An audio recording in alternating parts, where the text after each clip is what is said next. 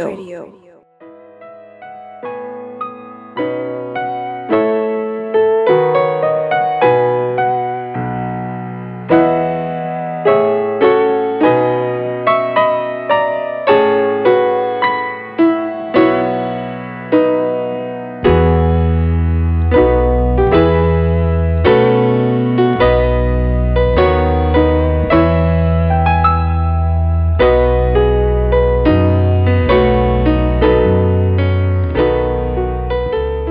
ครับผมสวัสดีครับก็สวัสดีท่านผู้ฟังนะครับ นี่คือรายการ Project H รายการวันพุธของท่านนะครับ อยู่กับผมกู้ภัยครับ ผมโดมครับ แล้วก็วันนี้แขกรับเชิญ อ่ะขอวันนี้ งเรานะครับ ก็คือเป็นสายดนตรีบ้างพี่โดมนะครับ ใช่ นี่จะเป็นครั้งแรกเลยมั้ยที่คนสายดนตรีมามาสู่รายการเรานะ อ่า ส่วนใหญ่จะ ใช่ เป็นแวดวง เอ้ย ไอทีแวดวงอาหารนะเยอะเลยแวดวงอาหาร เอ้ย แวดวงการศึกษา ไม่ใช่ครั้งที่สองครั้งที่สองเพราะ อ่ะ ว่า อ่ะ ครั้งแรกเนี่ย เป็นเพื่อนของคุณที่คุณเมย์ อ๋อ เขาเล่นจะเข้ไงไปเล่นจะเข้อยู่ที่อังกฤษอัน โอ้ยไอ้นั้นนับไหม นั่นอย่าอย่านับเลย จริงๆเรามีเรามีศิลปศิลปินของจริง เราเคยมี อ๋อ จริงก่อนบ่ายมารายการเรา อ่า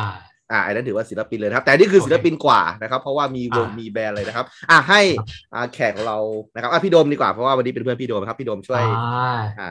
เชิญ ครับ แขก เดี๋ยววันนี้นะครับ อ่า อ่าคุณผู้ฟังนะครับก็จะได้พบกับอ่าขวัญใจของผมอ่าพูดอย่างนี้ดีกว่า โอเค สมัยแบบว่าฟังเพลงใหม่ ๆ เลย นี่เป็น อ่า ขวัญใจของผมเลย แล้วก็มีโอกาสได้รู้จักเขาได้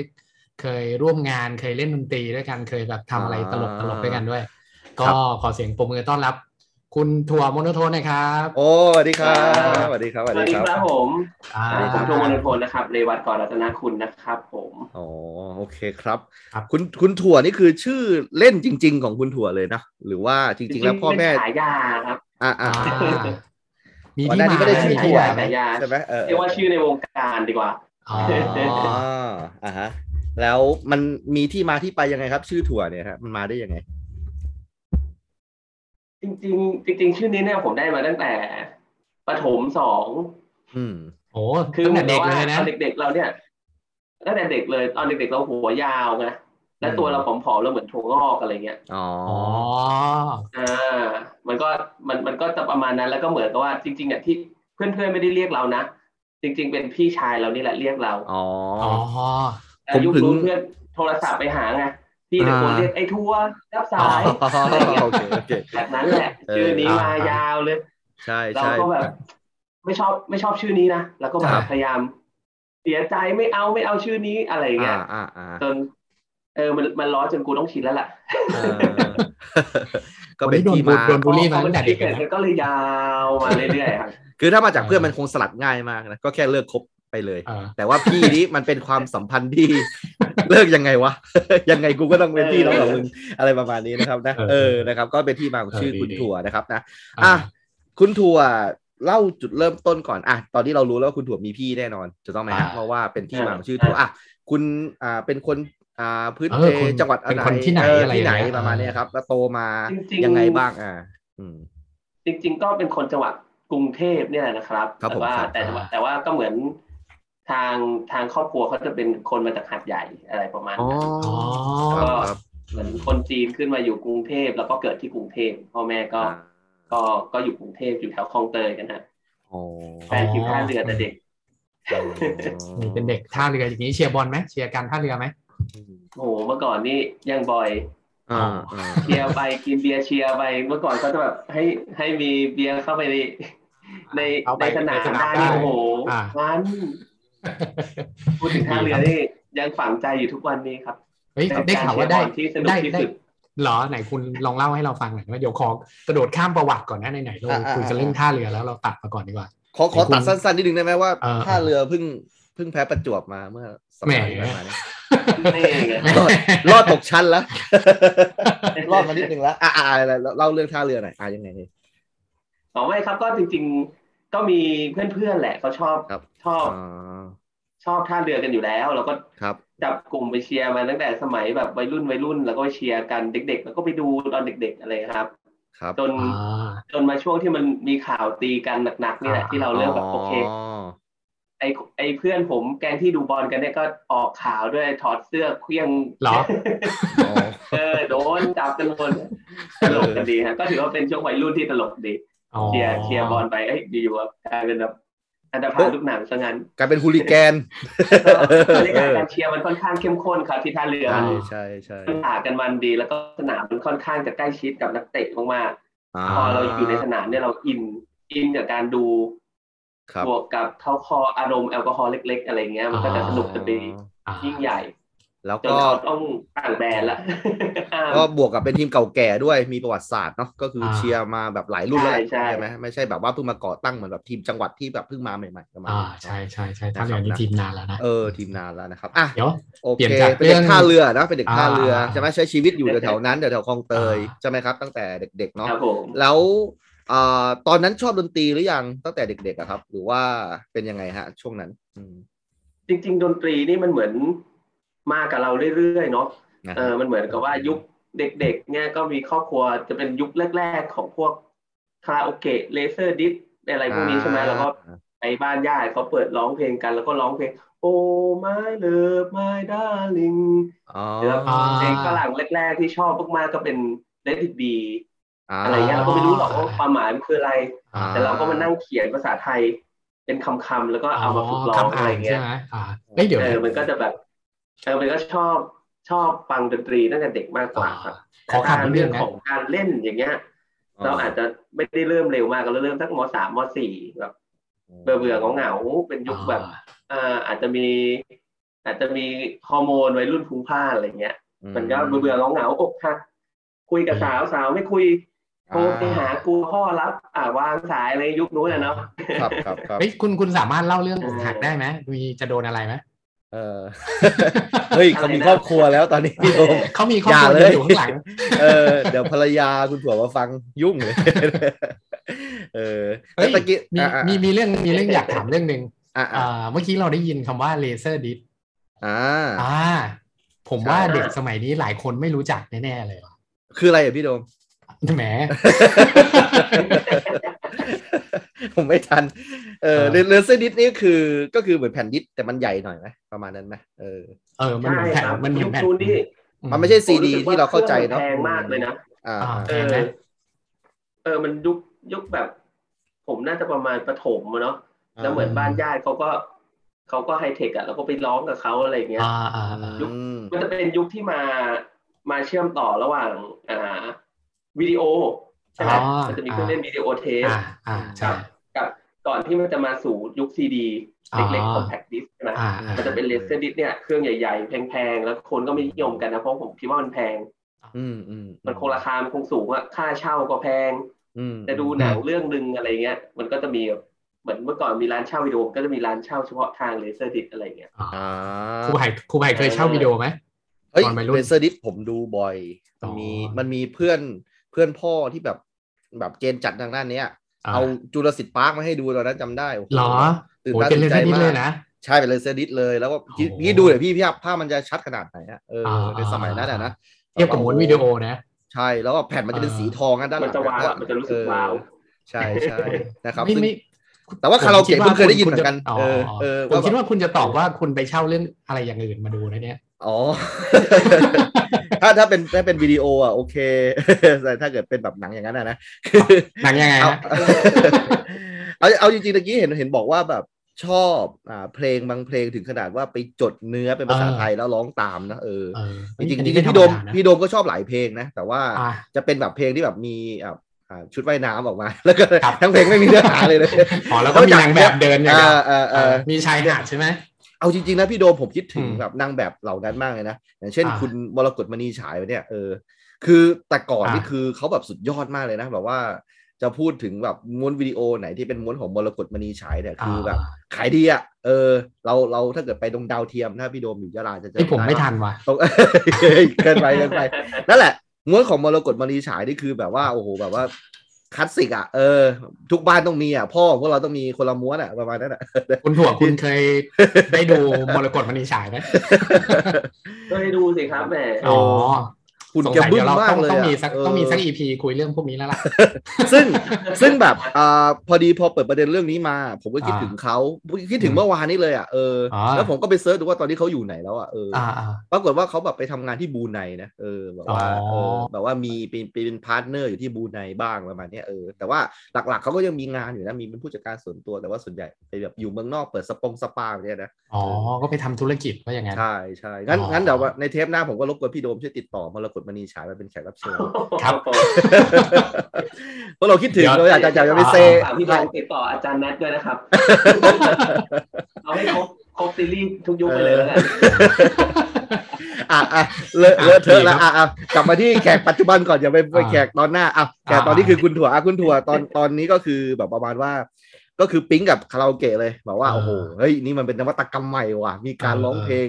เสียงมันก็แบบว่าโอ้โหดีมากภาพคมชัดนะแล้วก็นั่นก็เป็นจุดเริ่มต้น แสดงว่าชอบเพลงฝรั่งก่อนถูกต้องไหมฮะ ตอนนั้นยังไม่แบบไม่ได้แบบปลื้มเพลงไทยอะไรมาก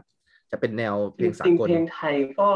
อ่า ก็ฟังแบบพ่อเปิดอะไรเลยนะครับ อ๋อ ก็มีแบบเพลงพี่เบิร์ดเพลงอะไรอย่างเงี้ยเราก็ฟังตอนเด็ก อ่ เนอะ ๆ แล้วก็แบบพอพอมาเป็นคาราโอเกะเหมือนบ้านนู้นเขาดันแบบเลือกเพลงฝรั่งมา เราก็เพิ่งเคยรู้จักคาราโอเกะก็ตอนนู้นเนาะเขามีไมค์อะไรเงี้ยเฮ้ยเราก็ร้องร้องร้อง า ร้องก็ร้องแบบเด็กๆอ่ะก็โดนแย่งไมค์อะไรเลยพี่น้องเยอะอะไรเงี้ย อ่าอ่าธรรมดา ก็เลย ธรรม หา ดา กันไป อ่า อ่าฮะ อื ม อ๋ออันนี้ก็คือเป็นจ แต่ ริงๆ ว่า เป็นจุดเพื่อนว่าโอเคเราชอบเพลงนี้แหละ เราก็รู้สึกว่าเอ้ยเราชอบชอบเนอะ Let It Be ของ Beatles เนี่ย อ่า เออฟังแล้วไม่รู้ทำไมถึงไปชอบแล้วก็เออมา อ่าฮะ มาฝึกเล่นแล้วก็แบบเป็นเพลงแรกๆที่แบบหยิบกีตาร์แล้วเออลองเล่นคอร์ดดูอะไรเงี้ย า คอร์ดก็ไม่ยากมาก เฮ้ยตอนนั้นคุณอายุเท่าไหร่นะ ที่เริ่ม อืม หยิบกีตาร์มาเล่น พอโตมาหน่อยก็เริ่มแบบ อืม น่าจะ อ่า ประมาณมสองมสามแล้วพี่เห็นเพื่อนเริ่มเริ่มแบบเฮ้ยมีแก๊งแบบเริ่มเล่นไว้ยเรา เล่นดนตรีใช่ไหม น่าเล่นนะเล่นตามดีกว่าอะไร อ่า เงี้ย อ่า อ่า เฮ้ยก็ก็ถือว่าเป็นเรื่องเป็นเขาเรียกอะไรนะวัยรุ่นเป็นเป็นวัยช่วงที่ผมเห็นคนเริ่มหยิบกีตาร์หรือมาเล่นเล่นดนตรีก็คือประมาณช่วงมต้นนี่แหละ อ่า ถูกไหม พี่โดมพี่โดมเพล ง งแรกเพลงอะไรพี่โดมเพลงแรกเพลงอะไร วิจำไม่ได้แล้ว อ๋อผมนี่ เออ สมสารสมสาร พิเศษเหรอ พิเศษสมสารเลย กูยากนะเนี่ย เออ F sharp minor ยากนะ มึงจำได้ ต้องต้องเอาไอเนี้ยเอาไฟแช็กอะมาทาบอะ แล้วก็เทป เออ โคตรโคตรร็อกอะนะ เอาไฟแช็กมาทาบอ๋อ เออเออเอ อไม่ดีว่ะเจ๋งว่ะ สม เจ๋ง สาร ว่ะ สมสารเออจำได้เลย อ๋อ เออนะอ๋อ เออ พี่โดมจำไม่ได้เลยใช่ไหมเพลงแรกกี เออ ตาร์ จำไม่ได้ เออเออเออ เฮ้ยดีโอ้ยอันนี้ความรู้ใหม่เลยเนี่ย ไอดี อ่า เลด แล้ อี ว บีโอ้โห อ่า เท่ว่ะเออ แล้วหลังจากนั้นเนี่ย คือผมเข้าใจว่าช่วงนั้นเนี่ยมันก็จะมีแบบงานประกวดงานดนตรีอะไรด้วยนะ อย่างเช่นแบบจบมสามอยากจะประกวดร้องเพลงหรืออะไรอย่างเงี้ย ตอนนั้นคุณได้ได้เข้าร่วมกิจกรรมอะไรพวกนี้บ้างไหมหรือว่ายัง ไม่ค่อยเลยครับ ผมขี้อาย อืม ผมก็เล่น เล่นอยู่กับบ้านแหละ อืมอืม เออ จริง ๆ แม่ก็ด่าเล่นอะไรกองแก๊งอะไรเงี้ย อ่า อืม เออ แล้วก็แบบกีตาร์ก็แบบ ไปยืมไปขอพี่พี่บ้านญาติอันนั้นแหละ ที่เขาแบบ อ่า เหมือนเขาก็เคยฝึกกีตาร์ผมก็เห็นเขาเล่นกีตาร์นะเราก็เลย อ่าอ่า เขาไม่เล่นละแล้วก็จิกมาเราก็ไม่มีกีตาร์ของเราเองเราก็แบบ อ่า เออจะขอตังค์พ่อแม่ซื้อก็ไม่มีไม่ไม่ให้อะไรเงี้ย อ่า เออเผอิญ เดินยุคนู้นก็ที่บ้านก็จะแบบคุณแม่เลี้ยงเดี่ยวไงก็ลูกชายสามคนอะไรเงี้ยเขาก็ อืม ลำบากอยู่แล้วเขาก็มี แต่ว่าเราก็ยังมีญาติฝั่งพ่อที่คอยอุ้มชู อืม และการช่วยเหลืออะไรเงี้ย มันก็ยังผ่านสถานการณ์กันไปได้เนาะ อ่า ยุคนู้น ดีนะ แล้วก็ คุณ จริ คุณ ง อ่า ๆจริงๆ อ่า เหมือน โทษโทษโทษ อืมอืม เหมือนกีตาร์เงี้ยที่ผมเลือกเล่นก็อาจจะมาจากพี่พี่ชายที่เป็นญาติที่บ้านละร้องคาราโอเกะนี่แหละเห็นเขาเล่นก่อน เขาเล่นสักพักแล้วก็เหมือนเขาก็หยุดเล่นเราก็เลยเออเขาไม่เล่นเราก็จิกกลับมาที่บ้านใช่ไหม อ่าอ่า แล้วก็มานั่งเล่นเองตอนนั้นเนี่ย ตอนฝึกเล่นเองเนี่ยจำได้เลยนะครับ ว่าผม ไปซื้อหนังสือนะเมื่อก่อนมันจะเป็นหนัง เอ สื อเมื่อก่อนจะเป็นหนังสือที่มีคอร์ดกีตาร์ใช่ไหม อ่ามันมันมันจะเป็นหนังสือสอนเลยพี่ อ๋อ เป็นหนังสือสอนกีตาร์เลย อ่า แล้วแล้วก็จะแบบเหมือนเหมือนมีวิดีโอเทปเอ้ยไม่ใช่วิดีโอเทปเป็นเป็นเทปคัสเซ็ต อ่า ฟังเลสเซนเราก็ฟัง แล้วก็แบบนั่งดีดตามหนึ่งสองสามหนึ่งสองสามลงขึ้นลงลงอะไรเงี้ยเขาจะมีสอนแล้วก็ต้องมีเพลง เพลงเริ่มต้นเพลงอะไรนะสายชนอะไรเงี้ยคอร์ดเริ่มต้นด้วย C A minor F G อะไรเงี้ย อ๋อ เออมองดูซ้ายนะมง อ๋อก็เป็นคอร์ดง่าย เพลงฝรั่งเนี่ย ๆ อ่า เพลงฝรั่งเพลงแรกน่าจะเป็น ก็อยู่ในในเล่มนั้นชื่อ เพลง Dream dream dream dream อ่า อ่า dream อ่าอ่า เนี่ย อ่าคลาสสิกเลย เอ่อเอาเพลงเพลงแรกๆสองเพลงแรกน่าเพลงนี้เลย แล้วก็กระโดดข้ามมาอยากจะเล่นเพลงที่เราชอบตอนเด็กๆแล้วก็มาฝึกเล่นเล่นอีกดี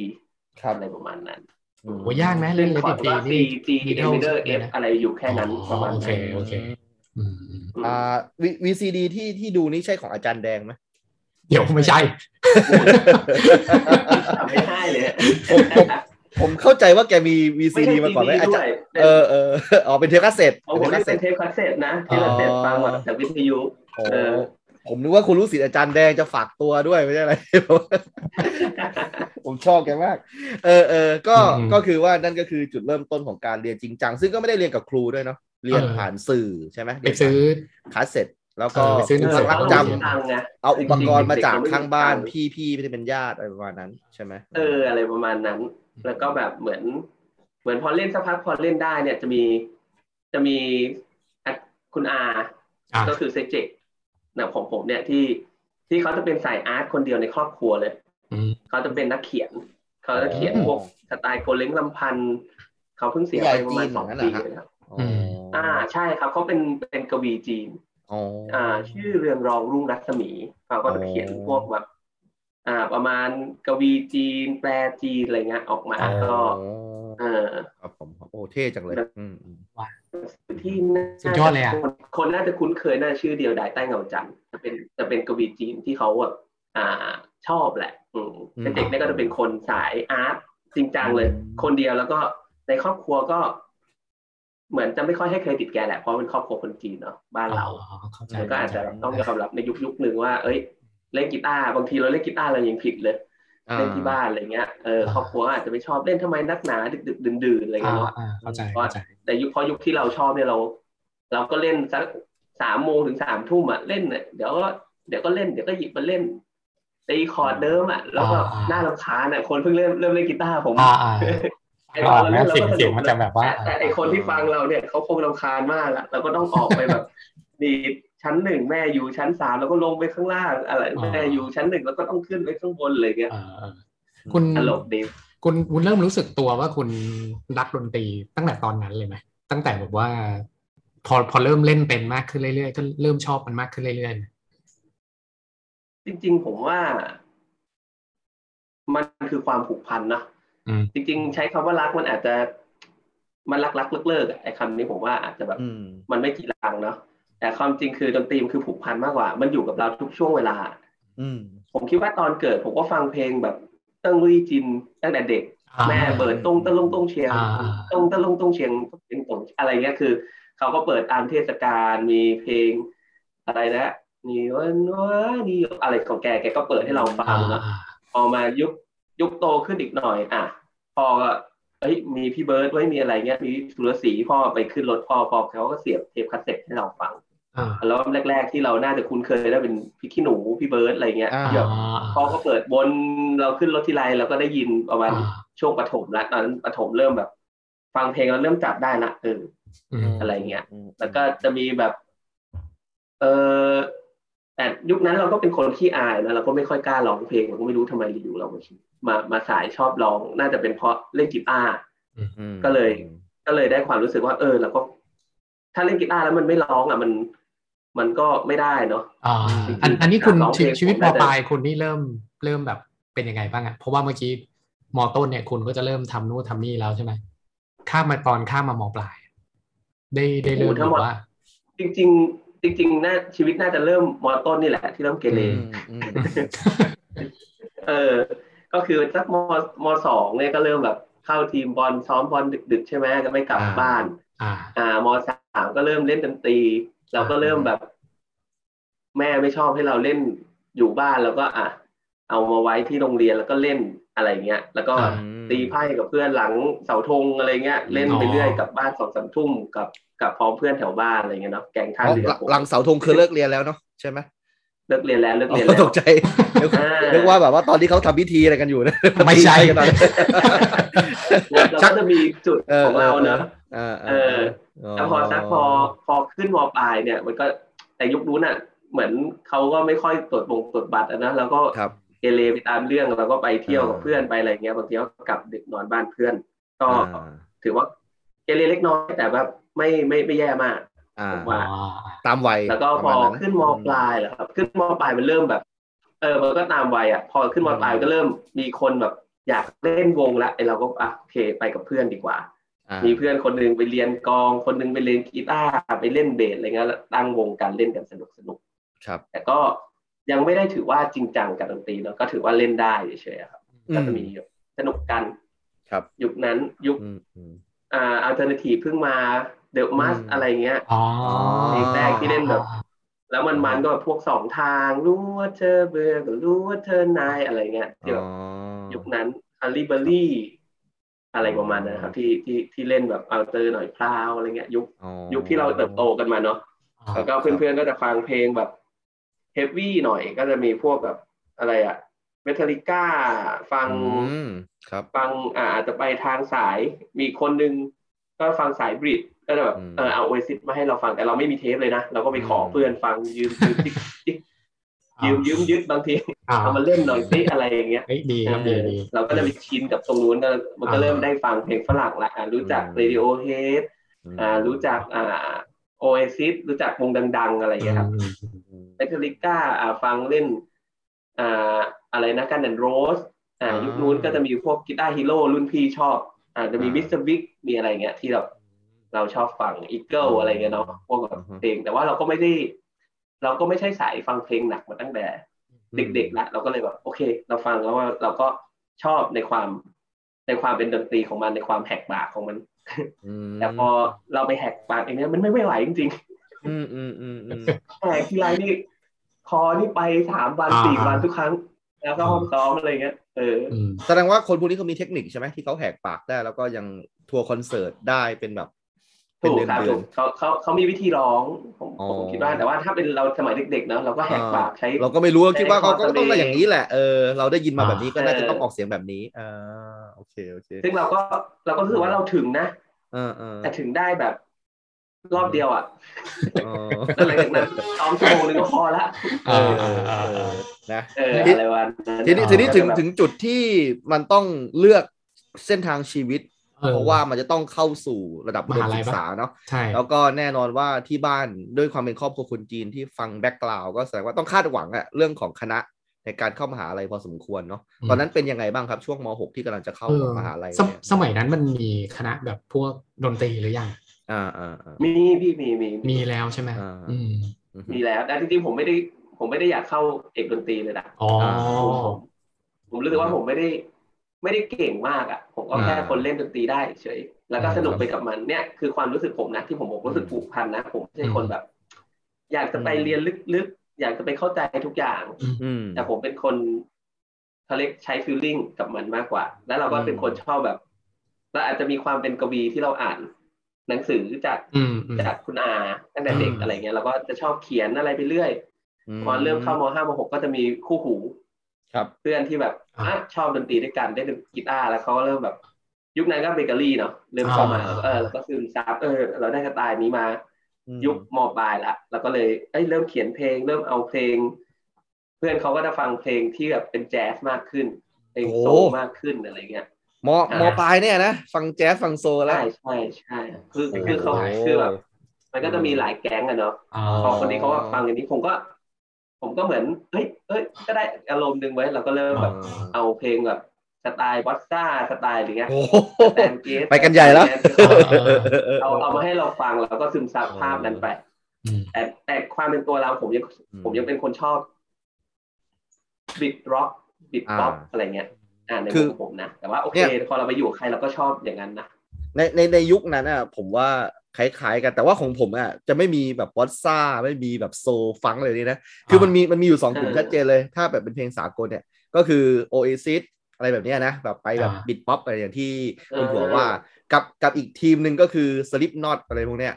ลิมบิสกิตแบบว่าแบบ อ่า โหดๆไปเลยแบบเนี้ยเออ อ่า แต่ว่าพอฟังว่า อ่า เฮ้ย อ่ามี มีมีบอสซ่าเลยเนี่ยเฮ้ยเฮ้ย ประหลาด เจ๋ง ใจ ว่ะ ใช่ไหม คือแบบมันมันมันมันได้ฟิลของแบบเด็กกรุงเทพอะที่แบบว่ามีอะไรหลากหลายให้แบบได้ได้เสพเยอะอะมันไม่เหมือนแบบ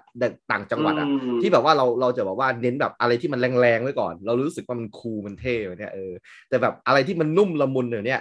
เฮ้ยจะดีเหรอวะอะไรเนี่ยเออเราวัยรุ่นนะเว้ยเราแบบว่า อ่า เป็นวัยแห่งการแบบทำลายล้างนะเว้ยมันต้อง อืม สลิปน็อตหรือว่าเออเนี่ยเออไปทำหน้ากงหน้ากากเลยเนี่ย อ่า ต้องแท็กต้องแท็กต้ เอ องแบ อบ เออเออ อ่า ใช่ใช่ เสร็จต้องกระโดดแท็กอะไรนะเออ ใช่ใช่ เอ้ย อ่ะ แล้วตอนนั้นคุณ เออ ก็เลยตัดสินใจไม่เลือกเรียนดนตรี คุณเลือก เออ ที่จะไปเรียนอะไรอ่ะ นิเทศ ผมอยากเรียนนิเทศ อ๋ออ่าๆ สถาปัตย์ เออ ตอนแรกอยากเรียนสองอันนี้ ครับ แต่สุดท้ายไม่ติด อ๋อ ก็คือยุคผมเนี่ยมันมันมันมันมันสอบได้ในมห้านะมันมีเก็บคะแนนม อ่า ห้าอะไรเงี้ย ใช่ใช่ใช่ อ่าพอพอมห้าผมก็ เอ๊ะแต่ไอ้เพื่อนที่สนิทที่ฟังเพลงด้วยกันมันจะเรียนนิเทศจุฬา อืม อ๋อ ไอ้เราอ่ะเป็นคนเป็นคนติดเพื่อน ผมเลือกว่าผมเองอะเป็นคนติดเพื่อน ครับ ผมจะชอบชอบทำอะไรที่แบบ อยู่กับเพื่อนเอาชีวิตไปฝากเพื่อนแหละเนี่ยคืออา อ่า คือลักษณะตัวเองอย่างแบบ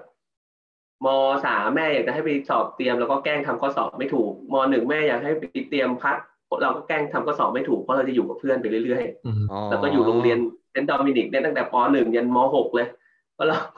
เพราะเราติดเพื่อนไง อ่า เออแต่จริงๆแต่จริงๆผมเลือกว่าผมเป็นคน ก็เป็นคนเรียนเรื่อยๆอ่ะแต่ว่า อืม โอเค อาจจะมีโลจิกที่ดีมันก็เลยแบบไม่ค่อยลำบากในการเรียนเท่าไหร่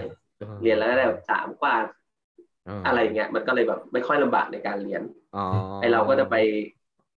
แต่เราก็จะขาดความเขาเรียกอะไรนะขาดความขยันนะสไตล์ชิลเออ อะไรประมาณนั้นอันนั้นคือคือสไตล์เรา เราก็สไตล์ชิลไปพออยู่กับคนหนึงเอ้ยเราก็ซึมซับเขามาเราก็เอยเออเฮ้ยสไตล์นี้มันก็ดีนะไอ้เพื่อนคนนี้แหละที่พามาเปิดโลก ในความเป็นโซลความเป็นฟังก์ความเป็นแอซิดแจ๊สความเป็น อ่า เพลงแบบบอสซ่าอะไรเงี้ยผมก็ฟังตามเขาเนาะซึ่งทุกวันนี้เขายังฟังแบบนั้นอยู่นะ ผมก็ไม่ได้ฟังแล้วพอผมไม่ได้ใกล้เขา อ๋อ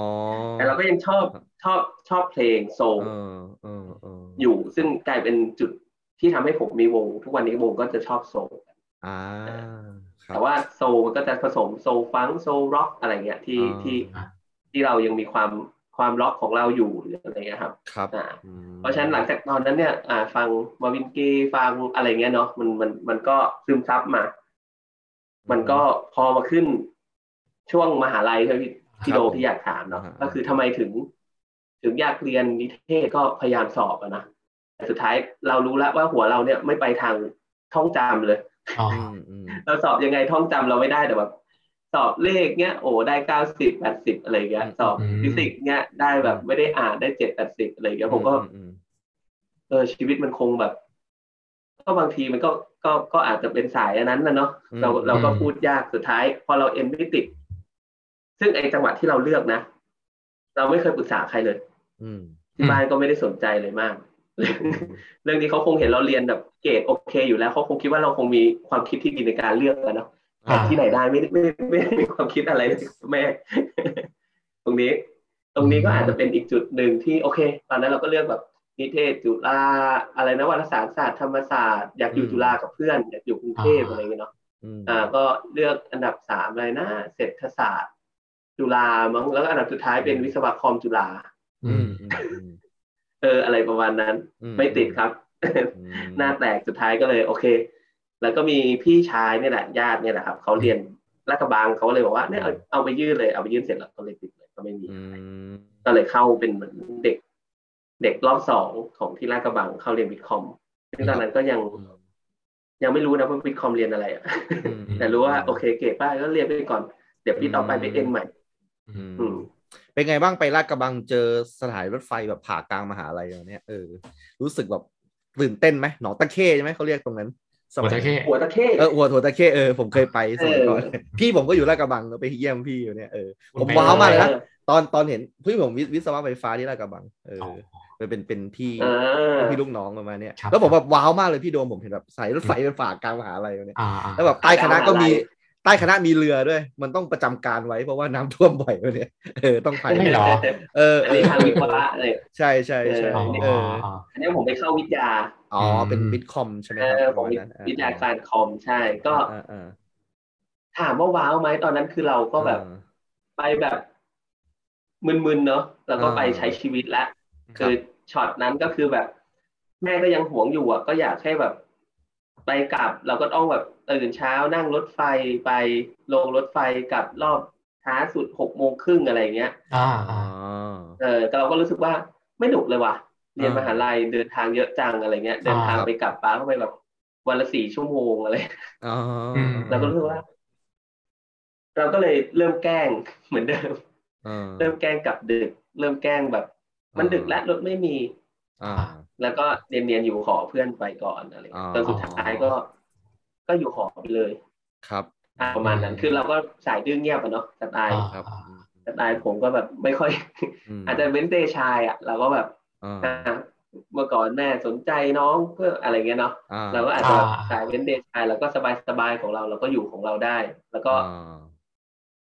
ไม่แน่ใจว่าเขามั่นใจว่าเราเป็นคนควบคุมตัวเองได้แล้วเขาเลยปล่อยเราเยอะที่สุดในครอบครัว อืม ตั้งแต่เด็กละตั้งแต่แบบ เออ เหมือนแบบ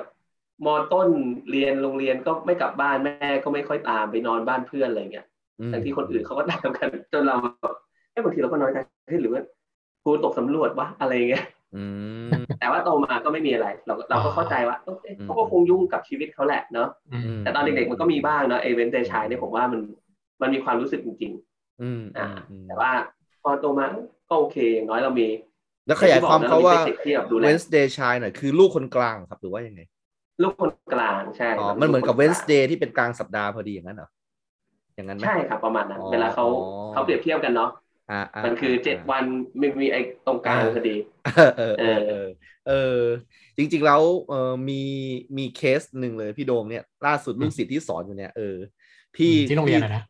พี่คนโตเป็นหมอน้องคนเล็กเนี่ยก็ติดฟิสิกส์โอลิมปิกตั้งแต่มสามเนี่ย อ่ะ คนกลางนี่แบบว่าไม่เอาวิชาการเลย เออ เหมือนกับประมาณว่าแม่เขาก็มาปรึกษาว่าครูไผ่ช่วยไปพูดกับลูกคนกลางให้หน่อยว่า ตอนนี้เริ่มติดบุหรี่ไฟฟ้าแล้วเริ่มอะไรแบบเนี้ยบอกว่าเอ้ยอย่าไปซีเรียสอะไรมากเออเด็กมันไม่ใช่จะเป็นเหมือนกันหมดทั้งสามคนเลยแบบเนี้ยเออลูกคนกลางก็อาจจะแบบว่าเออเขาก็อาจจะมีความรู้สึกว่าแบบเออ ม ไม่ได้แบบเหมือนกับคนหัวทะหัวกับคนท้ายประมาณเนี้ยนะเออเขาก็แบบ อ่า อาจจะมีความชอบอะไรของเขาเนี่ยเออผู้ปกครองก็มาปรึกษา ใช่ บ่อยเวลาเจอเจอลูกคนกลางวันเนี้ยนะครับอ๋อนี่นี่คุณถั่วก็เป็นคนแบบนั้นเป็นดู ใช่ครับ เออเออ เพราะว่าอย่างครอบครัวผมจะคล้ายๆกัน น้อง เออ เรียนเก่งเก่ง เออ สายโอลิมปิกเรียนติดหมออะไรเงี้ย อ่า พี่ก็แบบเข้าวิทย์วะอะไรเงี้ย อ่า เราเอ็นไม่ติดอยู่คนเดียวในตระกูลเลย เออ นะครับ แต่ว่าก็ก็ก็ได้เรียนลาดกระบังก็โอเคนะผมว่านะเออ แล้วก็อ่า ก็ จุดหโอเค นึ่ง นะครับ ที่ลาดกระบังเนี่ยเท่าที่ผมทราบมาก็คือว่าเรื่องของดนตรีเขาก็จะดูดูเข้มข้นนะผมว่า คือไม่รู้ว่าคุณถั่วไปเริ่มชีวิตดนตรีที่ลาดกระบังสักประมาณปีไหนได้แบบปีหนึ่งเริ่มเลยไหมหรือว่าเรียนให้มันรอด โอ้ปีหนึ่ง สัก เลย ปี ครับ หนึ่ง ผมก็ ปีหนึ่งเลยใช่ไหมไม่ใช่ปีหนึ่งเลยใช่ไหมอืม คือผมไม่สนใจเรื่องเรียนเลยเอาจริง อ่าอ่าอ่า ยุค อ่า ๆยุคยุคเรียนมหาลัยเนี่ย เออ แต่คือผมว่าผมโชคดีนะที่ผมเลือกถูกสายนะ อ่าไอ คื คอม เลื เนี่ยกนะ สายคอมพิวเตอร์เนี่ย อ่าอ่า มันมันไม่จำเป็นต้องเรียนหนัก อ่า แต่โลจิกมันต้องได้แค่นั้นเอง อ่า อ่า คือเราไม่เคยแบบ ขยันเรียนไม่เคยอ่านหนังสืออะไรกันแต่แบบกลายเป็นว่า อ่าอ่า เราก็ทำร้ายจิตใจคนที่เขาขยันเรียนกันหลายคนเลย เออว่าทำไมมึง ครับ สอบได้วะ ไม่เห็นขยันเลย ไม่เห็น เออ เข้า ประมาคณลาส นั้น เลยเออเออประมาณนั้นอ๋อ มันมันก็ตลกดีเหมือนกั ทำ น ให้เรามีเวลาแบแต่ว่าบว่าไม่ต้องค่ำเคร่งกับการเรียนมาก แล้วก็มีเวลาให้กับงานที่เรารักอย่างเช่นดนตรีด้วย ประมาณนั้น ไม่คล่ำเคร่งกับลานเรียนแต่ว่า ไอใช้เวลารักกับดนตรีเนี่ยก็ยังไม่ค่อยใช้นะ อ๋อ ก็ โอ คื เค อเล่นมันๆส่วนมาก เออ ไป ไปใช้ชีวิตวัยรุ่นมากกว่าเพอเราออกจาก อ่า พ่อแม่เนาะ อ่า มันมัน วัย สามารถ ก็แบบ เข้าผับได้ไปร้านเหล้าได้อะไรประมาณนั้น เออรุ่นพี่มาละมีเพื่อนขับรถพาเข้า RCA ไปอะไรจริงจังละ อ่าเออ เออมันก็แบบใช้ชีวิตไปอ่ะผมว่า อ่าอ่า แล้วไอ้แล้วก็เรื่องเล่นดนตรีเนี่ยก็เหมือนมันก็มีชมรมดนตรี ครับอืม อ่า อืม วิทยาศาสตร์ดนอืมตรีอะไรเงี้ยซึ่งยุคนั้นก็จะมีรุ่นพี่เขาก็เล่นกันเราก็เข้าไปแจมแจมๆแล้วก็เล่นสไตล์เรา อืมอืม ซึ่งที่นู่นน่ะส่วนมากเล่นสไตล์ร็อก อ๋อ อ่า ครับ อ่า อ่า แล้วเราไม่ใช่ไม่ใช่เราเราเหมือนเราเปลี่ยนสไตล์เราไม่ได้ชอบร็อกมากขนาดนั้นละแล้วเขาจะเล่น อ่า ร็อกเฮฟวี่ร็อกแบบ อ่ากีตาร์ฮีโร่อะไรเงี้ยซึ่งเรา อ่า เราอาจจะแบบมีความรู้สึกอีกแบบหนึ่งแล้วก็เราก็จะไปเล่น เล่นเพลง เพลงเบเกอรี่ เพลง อ่า โซลเพลงฟังก์อะไรเงี้ยที่แบบหาใครเล่นด้วยไม่ได้เลย เออเอย มัน จะว่าเป็น จะมีเพื่อนผม จะว่าไป คนหนึ่ การที่มีเบเกอรี่มันทำให้เรารู้จักเพลงพวกนี้เหมือนกันนะ เพลงโซล ใช่ เพลงฟังก์อะไรแบบเนี้ยเออแบบคุณบอย ใช่ อัลบั้มแรกเลยเนี่ยนะเออทำให้เราแบบว่า ถ้าเกิดสมมติไม่มีคุณบอยก็นึกไม่ออกเหมือนกันนะว่าแบบว่า ใครจะดังพอที่ทำให้เราเออ educate อะไรแบบนี้ขึ้นมา เออ ในในวันนั้นนะนะ ใช่ ผมว่าเออเออเออนะครับนะอืมก็เป็น ใช่ คุณ ครั ป บ การ อันนี้ มากๆ ถูกอันนี้ถูก นะฮะอ่าอ่านะครับก็ก็คือ แล้วก็แบบ สรุปแล้วไปเจอช็อกเลยเป็นกีตาร์ฮีโร่เป็นแบบล็อกล็อกโหดโหดๆทั้งนั้นเลยที่นั่น ใช่เราก็เราก็แจมได้แล้วก็เล่นแบบ อ่า power chord เล่นกับเขาแต่ว่า ครับ สนุกไหมเหรอ ผมว่ามันก็สนุกเนาะเวลาเล่นอ่ะ มันก็มันดีแหละไม่ อืม ไม่ได้ติดอะไรแต่ว่า บางทีเราก็ เราก็ไม่ใช่สายแบบกีตาร์ไฟฟ้ากีตาร์ฮีโร่หรือว่ามีเอฟเฟกต์อะไรเงี้ยเราก็เล่น เราก็ไม่มีอุปกรณ์อะไรเลยอะยุคนู้นอ่ะเราก็มีกีตาร์โปร่งตัวเดียวเราก็เล่นของเราไป แล้วก็ฝึกวิกกิ้งฝึกอะไรของเราไปเนาะซึ่งไอ้ตรงนี้แหละ มันไม่มีคนเล่นด้วย อืมอืมอืม เราก็กลายเป็นว่าเฮ้ย แล้วก็ไปไปแบบเหมือนพอเริ่มอยู่หอเนี่ยมีเพื่อนปีหนึ่งด้วยกัน อ่ะเฮ้ยมันอยู่ห้องตรงข้ามกันพอดีเลยนี่หอหนึ่ง เห็นมันเฮ้ยมันก็เล่นกีตาร์ไว้เลยไปชวนสุดท้าย เออ มันก็มาเล่นกับเราก็กลายจะกลายเป็นมีสองคนเนี่ยทั้งรุ่นเนี่ยที่เล่นดนตรีกัน อืม คือร้อยกว่าคนของคณะผมเนี่ย อ่า มีมีเล่นด้วยกันแค่สองคน ซึ่ง อ่า เราชวนมันเล่นสไตล์เราเอามันเล่นเนาะ อ่า สุดท้ายมันไม่เล่นกีตาร์กับเราด้วยนะ อืม มันบอกเอ้ยเดี๋ยวเดี๋ยวเดี๋ยวกูตีกลองเองมันไปฝึกกลองก็ตีได้เลยเว้ย อืมอืม โคตรดี อ่า เออ เป็นเพราะบีโลจิกดีแล้วอ่ะ ก็ดีมา ใช่ ก ไหม ชื่อชื่อคุณพี เออ เออเหมือนเออเหมือนเขามีมีความเขาเรียกอะไรนะ ก็มีทักษะดนตรีในในในตัวเองอ่ะคือตีกลองก็ตีก็แก้ มีพรสวรรค์ แจมได้เลย อ่าอ่า เออเราก็เลยไปเล่นกับมันสองคน ครับ สุดท้ายไอ้นี่ก็เรียนไม่จบ เออ เรียนไม่จบ ไปไปเข้ามหิดลไปเข้าเอกกลองที่มหิดล อ๋อ ก็คือออกไปตอนปีสี่เลย เดี๋ยวเดี๋ยวนะคือคุณ ซิ่ ไปปวปี ลุก สามอ่ะ ไปปลุกปั้นความเป็นศิลปินในตัวเขา ว่า เออ มึงตีกลองดูสิ น่าจะได้นะ อะไรแบบนี้นะ แล้วสุดท้ายเขาก็ค้นพบ อย่างนั้นใช่ไหม แล้วไปเรียนปีสี่ด้วย เออ บอก ในขณะที่ ปีสี่อะครูไทยจะจบ ในขณะ แล้วนะ แต่ปีหน้าเพื่อจะรับปริญญากันอยู่แล้วไอ้นี่ไปเริ่มต้นตีกลองปีหนึ่ง เอ เอ อ อ โอ้โห สุดยอดนะฮะนะ เอ้ยแต่เขาก็เรียนจบเป็นเรื่องไม่ราวเลยใช่ไหม อืม เรียนจบครับ ตอนนี้ทุกวันนี้ก็เป็นเนี่ยเป็นครูสอนฟิสิกส์เหมือนกันเลย อ๋อ ไม่ไม่เข้าใจจบดนตรีมาทำไมไปสอนฟิสิกส์มันก็เล่นดนตรีกลางคืนอะไรอย่างเงี้ย อ่า ซึ่งเล่นดนตรีกลางคืนสุดท้ายมันกลับมาเล่นกีตาร์ด้วยนะมันไม่ได้กลับไปเล่นกลองเลยนะ อุตส่าห์ไปเรียนกลองจนแตกฉาน เออเออบาง แล้ว ที ก็ ชีวิตก็เป็นอย่าง คื นี้ อ นะ คง เออเออ คงตอนเรียนมันคงแบบ โอเค พอไปถึงระดับหนึ่งเขาคงรู้สึกว่าเออกลองมันก็คง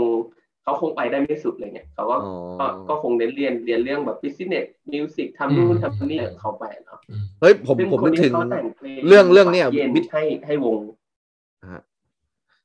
เอาเดี๋ยวเดี๋ยวผมก่อนแล้วกันคือผมนึกถึงเรื่องวิสแลดอ่ะเออที่มันเป็นหนังกลองอ่ะเออ เครื่อง เขา ฉาบอะนะ เอออ่าที่ที่มันเป็นแบบอาจาร เฮ้ ย์ ยเราโหดๆ เรา อ่ะ จะสปอยล์ปะวะ หัวหัวล้นล้นๆอ่ะเออ เออเอ้ย ผมว่าแบบ ไสปอยล์หรอกช่างเถอะ เขาไปเจอครูแบบนั้นหรือเปล่าวะ เนี่ยเอออาจารย์จะทำให้แบบว่ากูไม่เรียนแม่ง เลยเว้ย อ่า เออเออเออ อ่า เรื่องวิสแลดเดี๋ยวเนี่ยอ่ะอาจจะคิดที่ค้างไว้คือเขาแต่งเพลงอะไรนะฮะทีนี้ผมพูดแทรกเข้าไป เขาแต่งแต่งเพลงให้วงไม้ ตอนนั้นเขาอยู่ อ๋อ รุ่นเดียวกับวงไม้ อืม อ่า สีเขาแต่งเพลงหวานเย็นอะไรเงี้ยให้ โอ้ ตอนที่วงไม้อัลบั้มแรกเลย เออเออเพลง แล้วก็เหมือนกำลังทำเพลงอะไรเงี้ย ครับครับ เออ ครับ ก็ตลกดีแบบกลายเป็นไปเจอแก๊งอีกแก๊งหนึ่ง เออเออ ซึ่งสุดท้ายวงไม้เนี่ยอัลบั้มแรกก็มาทำเขาเรียกอะไรนะทำมาสเตอริงแล้วก็มิกซิ่งที่ที่ห้องอัดของโมโนโทนเช่นกัน อยู่ที่เขาเพิ่งออกอัลบั้มก็กลายเป็นแบบโลกกลม คุณพูดเรื่องโมโนโทนขึ้นมา เออ จริงๆ เราเราจะไม่ได้ยิน อยากรู้ คำว่า อยากรู้ มรดกเลยนะตอนนี้นะ เออเออ ตั้งแต่ฟังมาเนี่ยเอออ่ะ อ่า อ่ะ อ่าเอ้ย พี่โดมเข้าเลย แว อ่ะ อ่ะโมโนโทนเนี่ยมันมันมีที่มาได้ยังมันมันเริ่มยังไงดีกว่าโปรเจกต์นี้โมโนโทน โปรเจกต์นี้จริงๆ ผมไม่ใช่คนเริ่มต้นด้วยซ้ำคือจริงๆเขาเป็นแก๊งที่จับกลุ่มกันในตัวตัวเว็บไซต์ อืม เว็บไซต์หนึ่ง ผมจำไม่ได้ละชื่อเว็บไซต์อะไรมันจะเป็นพวกคอมมิ n ตี้มิวสิกกันเนาะ อืม ซึ่งยุคนั้นผมแค่ฝังตัวแหละ ผมก็ไปอ่านบ้าง เพราะยุคนั้นมันจะเริ่มแบบ พอเราเริ่มแต่งเพลงช่วงมปลายมันจะมีพวกโปรแกรมเค้กวอล์กเก้าอะไรอ อ่า ย่างเงี้ย อ่าอ่า เพื่อนเพื่อนก็จะทำอ่า แล้วก็เหมือนปีหนึ่งอ่ะ ปีหนึ่งอ่า ไอเพื่อนผมคนนี้ที่มันเข้านิเทศจุฬา อื ใช่ไหม มอืม มันก็ชวนผมไปทำเพลงกับกับกับนิเทศจุฬาคือเพลงละคร เวทีนิเทศจุฬาอะไรเงี้ยตอนนั้นก็แบบเออไปทำแล้วก็ไปดูเขาทำกัน ซึ่งตอนนั้นจำได้ว่าเป็นพี่มะเดี่ยว ที่แกเป็นคนเป็นคนพุ่มกับทำด้านมิวสิกดีเลเตอร์อะไรเงี้ย อืม พี่มะเดี่ยวที่เป็นทำเรื่องไอ้ไอ้เนี่ยไอ้อะไรนะผู้กำกับผู้กำกับ เป็นผู้กำกับหนังใช่ไหม อะไรนะ รักแห่งสยาม เออ ประมาณ เออรักแห่งสยาม อ่ ใช่ ครับผมครับอืม นี่แกเป็นคนร้องเพลงดีมากเลยนะยุคนั้นอะ ใช่ก็ดูเพลงประกอบหนังของแกดีครับ มันเพราะทุกเพลงเลยใช่ไหมฮะอืม ใช่ใช่ เออ อย่างเพลงของรักแห่งสยามก็เป็นเพลง ในอัลบั้มเดียวกับที่ผมไปแต่ง ตอนที่เป็นเพลงละครเวทีของเขา อ๋อ คือนั้นเป็นนิรันดร์หรืออะไรสักอย่างหนึ่งเพลง อ่า ช้ อ่าอ่า าๆ อ่า เนาะ อ่าอ่าใช่ เออ ใช่เออเออ เอออันนั้นตอนเวอร์ชันแรกแกร้องโหเพราะมากเลย ครับ ดีสุดๆยังยังฝังใจอยู่ทุกวันนี้ว่า เออ แก แกคนี่รับ ก็มีความอาร์ตสูงอะไรเงี้ย อ่า อันนี้ก็อาจเป็นเป็นจุดหนึ่งที่ทำให้เฮ้ยเราเริ่มชอบดนตรีแต่ว่าเราไม่ได้ชอบด้วย การเล่นกับที่มหาลัยอะเราไป เราก็ออกไปแจมกับคนอื่นข้างนอกเจอเพื่อนๆอะไรเงี้ยครับ อืม อ่าฮะอ๋อคือ อืม คือตอนนั้นก็คือ ก็ได้ไปรู้จักเพื่อนต่างคณะไปที่จุลงจุฬาประมาณนั้น ก็จะได้คอนเนคชันกันมากขึ้นถูกต้องไหมจากการไปทำเพลงละครเวที ก็ด้วยนะครับก็ อ่าฮะา ก็ตอนนั้นก็เหมือนเฮฮากันไปแหละเนาะเออเราเรา อืม เราก็เด็กๆอ่ะเราใครชวนไปไหนเราก็ไป แล้วก็มี อืม อ๋อมีอีกจุดหนึ่งที่ทำให้ให้เราชอบเบเกอรี่เนาะเพราะว่า ครับ เมื่อก่อนยุคช่วงมปลายเนี่ยมันจะมี มันจะมีโปรแกรมหนึ่งของทางเบเกอรี่ที่เขาเรียกว่า branch of bakery ฮึ อันเนี้ยคือสมัครผ่านหนังสือแคชมังกาแคชอะไรของเขาอะเนาะ อืมอืม เราก็แบบแอบส่งไปแล้วก็สุดท้ายเนี่ยเราได้เข้าคอร์สเรียนสิบสิบคอร์สกับทาง อืม เบเกอรี่ตอนนั้นก็จะแบบมีพี่บอยโกมาสอนแต่งเพลงมีอะไรเงี้ย โอ้ คือเขาก็ทำเอออ ม เขาก็ทำโปรเจกต์เนี่ยให้ให้แบบตั้งตั้งให้แบบ เราก็เลยไปไปซึมซับเจอเพื่อนแก๊งดนตรีที่นู่นด้วย อืม อีกแก๊งหนึ่งอ่าอันนี้ก็จะเจอคุณติ๊กเพกาว อืม เจอ อ แก๊งแก๊งเพกาว แก๊งอะไรที่แบบเออมันเติบโตกันมาอะไรเงี้ยครับ อืม อันนี้ก็ไปไปบังเอิญเจอเหมือนกัน แต่แต่พอแยกย้ายเขาก็ไปเรียนอะไรนะที่ชลบุรีเราก็แยกย้ายกันไปตอนนั้นเจอตอนม .6 ได้มั้งครับอืม โอ้นี่ แล้ว เป็นผก็ลผ เรา ลิต ก็ยังคีบคอนแทคกันอยู่ จาก เนาะ เบเกอรี่มาเหมือนกันเลยเนาะอืมแม้ว่าจะเป็นแบบคอร์สสั้น ๆ แต่ว่ามันก็แบบเป็นจุดเริ่มต้นที่ดีเนาะได้เจออาจารย์ระดับมาสเตอร์ มันก็เป็นแรงบันดาลใจ ใช่สำคัญคือ เออ ทุกคนที่ที่อยู่ในโปรเจกต์เนี่ย อืม บางคนเขาก็ทำเป็นเบื้องหลังให้ให้ที่เบเกอรี่ทำอะไรเงี้ยครับ อ๋อ เป็นคนดูแลศิลปิน บางคนก็ไปเป็นนักดนตรี บางคนก็ไปเป็นเทคเทคนิเชียน หรือ ครับ อะไรต่างๆต่างต่างคนที่ อืม ต่างเดินทางในเส้นทาง หรือบางคนก็เป็นอย่างผมก็ก็ใช้ชีวิตไปแล้วก็เล่นดนตรีของเราไป อืมอืม แต่เราก็ยังยังถือว่าเป็นจุดจุดคือมันเหมือนผสมผสานกันเนาะ อืม พอเราชอบอย่างหนึ่งเราก็จะไปหาอะไรที่มันฟรีๆอ่ะ ม พอเราไม่มี เราก็จะไปหาอะไรฟรีๆพอเจอฟรีๆเสร็จเราชวนชวนเพื่อนไปแล้วก็อ่ะเราก็ไปเข้าสังคมตรงนู้นอ่ะพอเสร็จเอ้ยมันมีคนเล่นดนตรีกลางคืนไว้ยเราก็ไปแจมร้องเขาเราไป เราก็ไปเขาเรียกอะไรนะคอนเน็ชันแล้วก็ อืม การที่เราชอบวิ่งหาคนด้วย อืม เราก็เลยกลายเป็นจุดที่ทำให้เราไปเจอคนได้เรื่อย อืมบาง ๆ ที อันนี้ก็ ก็ อาจจะเป็นจุด หลอกเพื่อนไปเดินกองก็ มี ไม่มี ตัวเดียวดิ ไม่มีแล้วไม่มีแล้ว แซวแซวเล่นแซวเล่นแซว เล่น ตลกดีคือ เออ คือผมว่าพอย เออเออเออ พอยดนตรีเนี่ยถ้า ถ้า เออ เล่าเนี่ยมันมันจะแบบ เออ มันเหมือนมันเป็นยุคกันเนาะพอ ครับ ยุคนี้คนชอบนี้ ยุคนี้เราก็ชอบนี้ อ่า อ่าอ่า มหาลัยพอเราเริ่ม เราเริ่มโตขึ้นมาหน่อยอ่ะปีหนึ่งเราผ่านไปละเราไม่ได้ทำอะไรหรอกปีสอง อ่า เราก็เริ่มอ่ะมี มีวงแล้วชวนเพื่อนๆมา ประกวด อืม ดนตรีแล้วก็สอนเบสสอนกีตาร์ให้มึงเล่นอย่างนี้นะอะไรเงี้ย อ่า ก็จะมีแก๊งที่เล่นด้วยกัน แล้วก็อ่ะเอ้ยมึงร้องเลยเดี๋ยวกูเล่นกีตาร์ให้อะไรเงี้ย อืมอืม ก็ประกวด กันในกันในแบบคณะอะไรเงี้ยครับ อืมอืมอืม ก็ก็เล่นกันแบบสนุกสนุกยุคนั้น อืม ก็ยังเป็นแบบ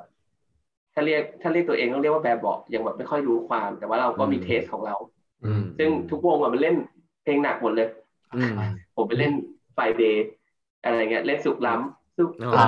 ำฉันลืมเธอหมดใจอะไรเงี้ย อ่า มันก็แบบ อืม ฉีกไปอีกแนว อืม ออ แล้วเราไม่มีความเคลิดเลย เราเล่นไบรท์อย่างเดียว อ่าอ่า เน้นเน้นซาวด์ที่มันเคลียร์ลิงเออเราก็ชนะเว้ยตลกดี อ๋อ คนอื่นเขาเล่นแบบกีตาร์ฮีโร่เล่นดี อ่า ๆ ก็ เฮ้ย ก็มันอาจจะเป็นความฉีกแหล้วนะ อ่าอันนั้นคืองานคณะใช่ไหมอันนั้นคืองานคณะ งาน ว่า คณะอ่า เออ ใช่ อันนี้ ครับ ถือถือว่าเป็นงานประกวดงานแรกเลยนะ งานประกวดงานแรกเหรอ อืม ถ้างานแรกต้องเป็นฮอตเวฟ ที่เคยแบบพยายามทำเทปส่งตอนม อ่าอ่า .6 ทำกับเพื่อน ครับ ๆอืมแต่ว่าจริงๆอ่ะตอนนั้นมันเหมือน เหมือนเราก็เราก็ไปรวมกับโรงเรียนอื่นนะเพราะเป็นเพื่อนที่ออกไปแล้ว แล้วมันก็เออมันตีกลองนี่หว่า แล้วมามาเจอกันออกไปตอนมสามเอ้ยออกไปอะไรเงี้ย อ่า อืมอืมอืม ก็เข้ารอบ อ่าสองร้อยสิบแปดวง หรือเขาเรียกว่ารอบแรกที่ส่งเทปเฉยๆนั่นเอ อ๋ ง อสองร้อยสิบแปดวง ถึงถึงว่าเลขมันดูแปลก แบ่งสายเตะบอลลีก ๆเออเออ เออ เออเออเออนั่นคือเวทีแรกก็ไม่ได้ผ่าน อ่า เข้าไปรอบต่อไปไม่ได้แบบว่าขึ้นไปเฉิดฉายใส่ชุดนักเรียนซัดกับ อ่า เออเหมือนกับที่ ใช่ เรา เอา เห็น แค่ เห็น แบบ เออเออ ตอนเข้าห้องอัดแล้วแบบ อืม ฟังไอเทปที่เขาอัดมาเนี่ยกูก็ฟังสิ่งที่กูเล่นอะไรไม่ออกเลยก็ไม่ไม่แปลกใจ อ๋อ ทำไมมันจะไม่คือไอตอนรีคอร์ดดิ้งเนี่ยคือเราก็ไม่เข้าใจนะเด็กๆ เราคิดว่าไอไอคนที่กดอัดมันจะทำให้ทำซาวให้ อ่าอ่าอ่า ที่ไหนได้มันวางไม่รู้แล้วก็นัวกันทั้งห้อง อ่า มันฟั เสี ง ยง อะไร ก็ ไม่ออกอ่ะ ตีกันปนกันมั่วไปหมด เออเสียงก็ตีกัน อืม และการอัดในห้องซ้อมมันก็แบบ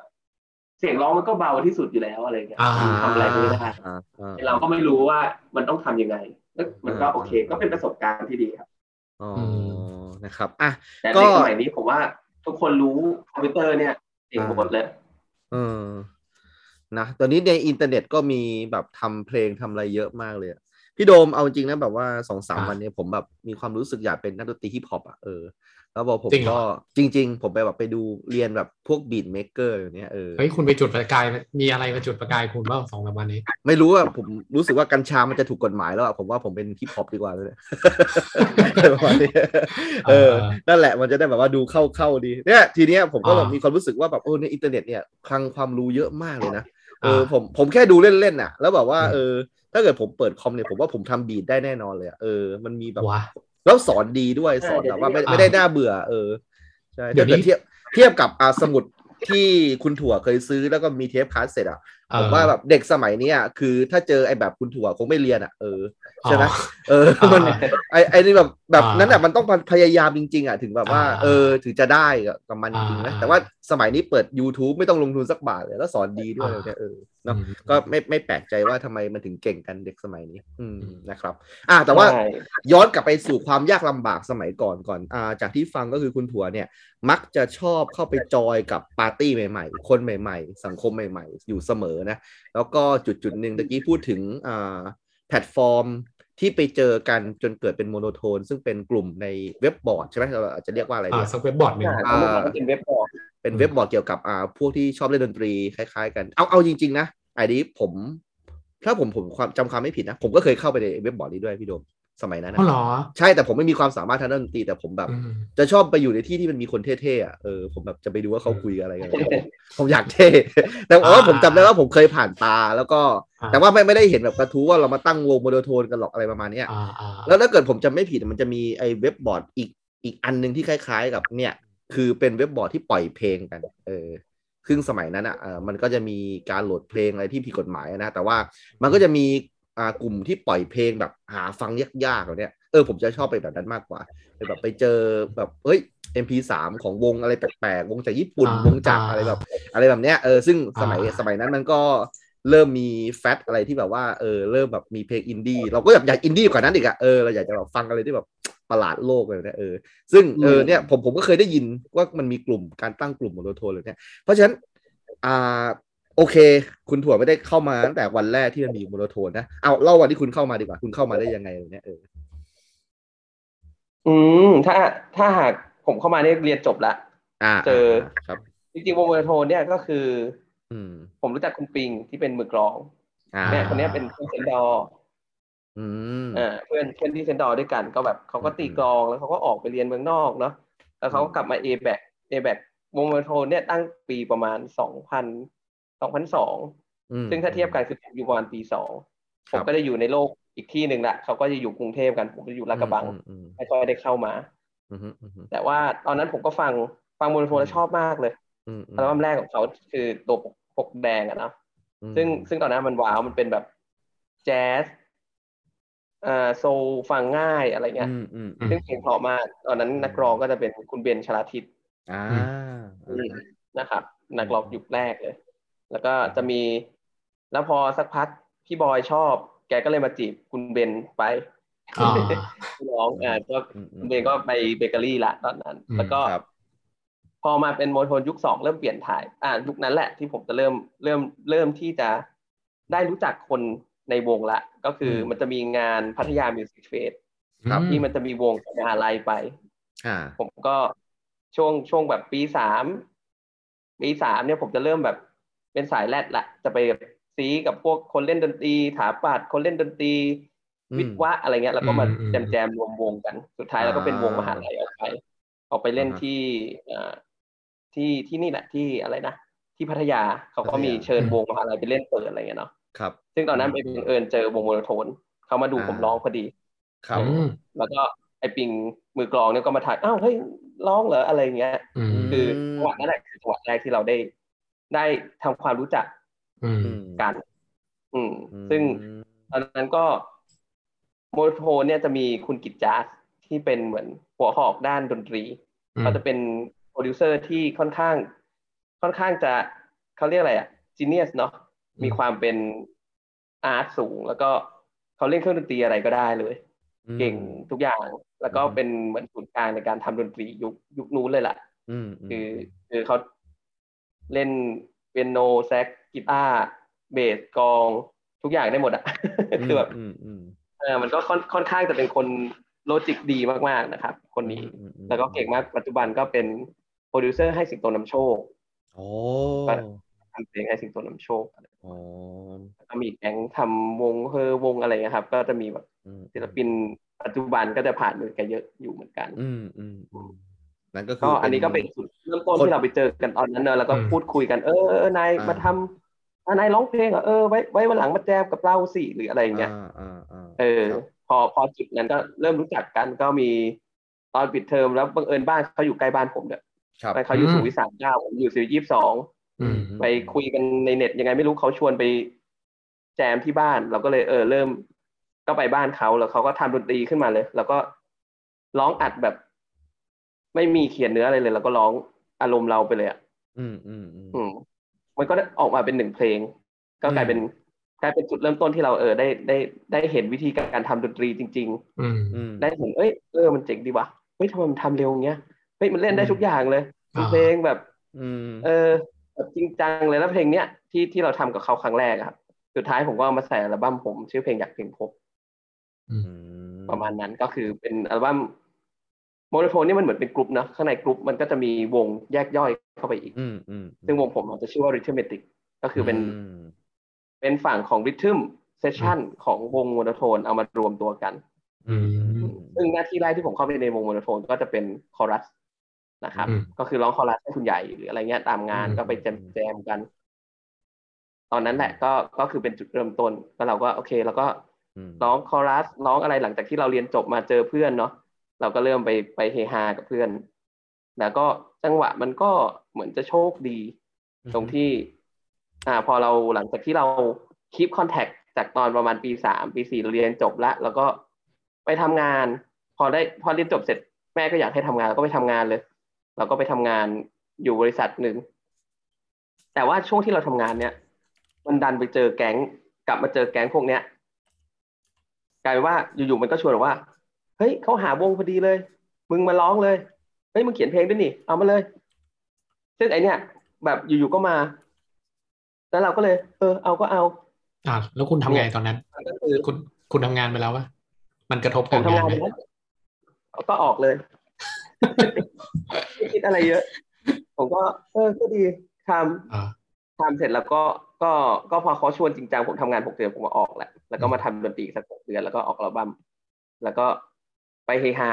ใช้ชีวิตอย่างเดียวเลย เอ้ยถามนิดนึง ก็ ตอนตอนออกอะแม่รู้ไหมรู้เนี่ยอยู่รู้สิต้องลาออกอะนะ รู้ดิใช่ เออ รู้เล เขา ย เขาว่าอะไรไหมหรือว่าเขาแบบ ก็ ก็เขาคงเครียดนะ แต่เราก็บอกว่า อืม ขอสองปีแล้วกัน เดี๋ยวทำให้สักเซนแล้วเดี๋ยวค่อยว่ากัน อืม โอกาสไม่เยอะ อะไรเงี้ย อยู่ก็มีคนมาชวนอย่างนี้ ใครจะไม่ทำ เออ ทั้งที่เรา จังหวะมัน ทั้ง จังหวะ ทั้งที่ มัน ถ้า ดี เทียบ มาก คนะวามสามารถจริง ผมว่าผมก็ เออ ผมก็เป็นคนธรรมดาเนาะที่แบบเป็นนักศึกษาเรียนจบชอบเล่นดนตรี มีเพื่อนเยอะ อะไรประมาณเนี้ย แต่ว่า เออ เพื่อนมันก็ชวนเราทำอะไรจริงจังแล้วก็ไปลุยอะไรจริงจังกับเขาได้อะ เราก็ต้องพร้อมของเราอะไรประมาณ เออเฮ้ยเรื่องนี้เรื่องนี้ผมว่าดีนะครูภัย ครับ คือผมผมเชื่อว่าสมัยเนี้ยมันจะมีเด็กอยู่กลุ่มหนึ่งที่พอเรียนจบแล้วเอ่ออยากจะไปทำอย่างอื่นต่อก่อนที่จะไปเรียนต่ออย่างเช่นเฮ้ยจบ ประ ม มาณ หก ว่าแก็บเยียมใช่ไหม เออใช่เป็นแกบเบียนะ ในไทยมันไม่มีปะ เออ บางคนก็ไป ใช่ไหม ปีนเขาอย่างเดียว ก็กลับมาเรียนต่อมหาลัยเหมือนไปคบ เออ คบตัวเองแบบเวลาไปไปป่าอะไรเงี้ยได้อยู่กับ ใช่ ตัว ใช่ เองประมาณเนี้ย เพราะว่า อืม พอเรียนจบแล้ว อืม มันมีโอกาสดีที่แบบจะไปทำอะไรบางอย่าง แต่แต่ของคุณถั่วเนี่ยคืออ อืม จบเอ่อจบมหาลัยแล้วทำคงารั น บ แล้วด้วยนะ อ่าอ่า แต่ก็พอมีคนมาชวนปุ๊บเอ้ยดูท่าจะโอเคนี่หว่า ก็ เออ ก็ตัดสินใจเอ้ยก็ลองไปทำก็ได้ อ่า แล้ว อ่าา ข้อดีคือคุยกับที่บ้านและที่บ้านก็โอเคด้วย อ่าอ่า เออ อันนี้อันนี้จริงๆฝากไว้ ม่รู้ เผื่อ ว่าเราจะไป นะเออ คืออั อันนี้อันนี้ฝากไว้เผื่อน้องๆห เราก็ นู เรียนเงีย ๆ บ ฟังเลยนะ เออเออเอ้ยอันนี้น่าน่าสนใจ จริง ๆ ถ้าถ้ามีใครมีท่านผู้ฟังนะครับ คือถ้าเกิดมีลูกหลานหรือมีอะไรอย่างเงี้ยนะผมว่าจริง ๆ การพูดคุยกันในครอบครัวเนี่ย เออ ก็จะจะได้รู้นะว่าจริง ๆ แล้วลูกหลาน ลูกของเราหลานของเราชอบอะไร ก็ผมสนับสนุนนะให้ให้คนได้ออกไปลองทำอะไรที่อยากทำจะได้รู้ว่าเราชอบมันจริง ๆ หรือเปล่า เออ เออ นะค เอ้ย รับ อันนี้อันนี้ดีแล้วแล้วคุณออกไปลองทำอ่าคุณบอกว่าคุณใช้เวลาหกเดือนใช่ไหมแล้วก็ออกอัลบั้มเออแล้วเป็นไงบ้างอะตอนนั้น ตอนนั้นเหรอครับ ตอนนั้น อืม ก็สนุกนะ แต่ถามจริงว่าอัลบั้มมันสักเซสมากไหมก็มันมันก็ไม่ได้สักเซสอะไรมากอะเนาะ อืม เพราะว่า อืม กระแสมันอาจจะคนอาจจะไม่เคยชินกับสไตล์ดนตรีผม อ่า ตอนนั้นอัลบั้มของผมก็ทำแบบ กึ่งแจ๊สกึ่งโซลแต่ว่ามันก็ยังเด็กอยู่อะมันก็จะมีความแบบ อยากเล่นอย่างนี้อยากเล่นอย่างนี้มันอาจจะไม่กลมแหละ ผมว่า อืม อืม แต่ว่าว่ามันก็มันก็ถือว่าเป็นประสบการณ์ที่ดีนะครับ คือจริงๆเนี่ย อืม ก่อนที่จะลาออกผมผมก็เริ่มคุยกับเพื่อนละ แล้วเขาพอชวนเสร็จมันมีอัลบั้มที่เป็นเขาเรียกอะไรเมื่อก่อนอะเขาจะนิยมอัลบั้มคอมไพเลชัน อ๋ออ่า ซึ่ง เอาจากหลายๆวง น มารวมกันเป็นอัลบั้มหนึ่ง ใช่ มันมีแบ็คชีฟคอมไพเลชันห้าหรืออะไรสักอย่างหนึ่งที่เป็นอัลบั้มให้ อืม ให้เหมือนเป็นโมโนโทนคอมไพเลชันเลย ก็ อืม เขาก็จะให้ศิลปิน แก๊งโมโนโทนทุกคนทำคนละสองเพลง อืม อืม ประมาณนั้นก็คือ อย่างของเราเพิ่งตั้งวงแล้วก็เลยทำสองเพลงนั้นไปก่อน อืมอืม แล้วเราก็ทำอัลบั้มต่อมา ต่อให้จบอัลบั้มอีกประมาณ เนี่ยประมาณสามสี่เดือนห้าเดือนก็ทำให้จบทีเดียวอะไรเงี้ย ตอนนั้นก็เหมือนถ้ารวมตัวกันผมว่างานดนตรีมันก็ออก แต่พอ แต่พอสักพักต่างคนต่างโตมันรวมตัวกันยากนะ อ่า มันก็ มันก็ใช้เวลา ไม่มีอะไรออก อ่า เออ อ่าจังหวะ เออประมาณ ไตรง นั้ กัน นอะไร ตอน อย่างเงี้ ต ย อนนั้น อืม พอวัยรุ่นสดๆเจอกันแล้วมันไม่ค่อยมีอีโก้อะผมว่ามันคุยกันง่าย มันสนุก อืม อืม อืมแต่พอโตๆกันไปต่างคนต่างมีอีโก้มันมันก็ มันก็ทำงานกันยากขึ้นอะไรประมาณนั้นแต่ว่า หามุมของตัวเองถือว่าตอนนั้นก็คุ้มค่าในการใช้ชีวิตนะครับ ได้เจอเจอผู้คนเยอะมาก อืม อืม ครับ แล้วก็จำได้ว่าเวทีแรกที่ขึ้นไป คือคอนเสิร์ตลิงกิ้งปาร์ค โอ้ อืมเป็นไง ตลก โอ นะ เค เป็นไงคุณไทย เอ้ยเท่เท่ ลิงกิ้งพาร์คมาเมืองไทยครั้งแรกใช่ป่ะ เขาเอาเขาเอาเขาเอาวงโมโนโทนไปเป็นวงเปิดของลิงกิ้งปาร์ค เออเออเออ อ่า ตลกมากเลยตอนนั้นผมแบบ ฮะ หึแล้วแบบผมร้องเพลงครั้งแรกที่ขึ้นเวที เป็นวงเปิดของของลิงกิ้งปาร์คซึ่งมันเป็นช่วงแบบ คือช่วงก่อนที่อีโบลาจะขึ้นเนาะวงเปิดจริงๆเขาจะเป็นอีโบลา อ๋ออ๋อ เรา โอค เราจะเป็นวง วงเปิดของ ว อีโบลาอีกทีหนึง วเปิด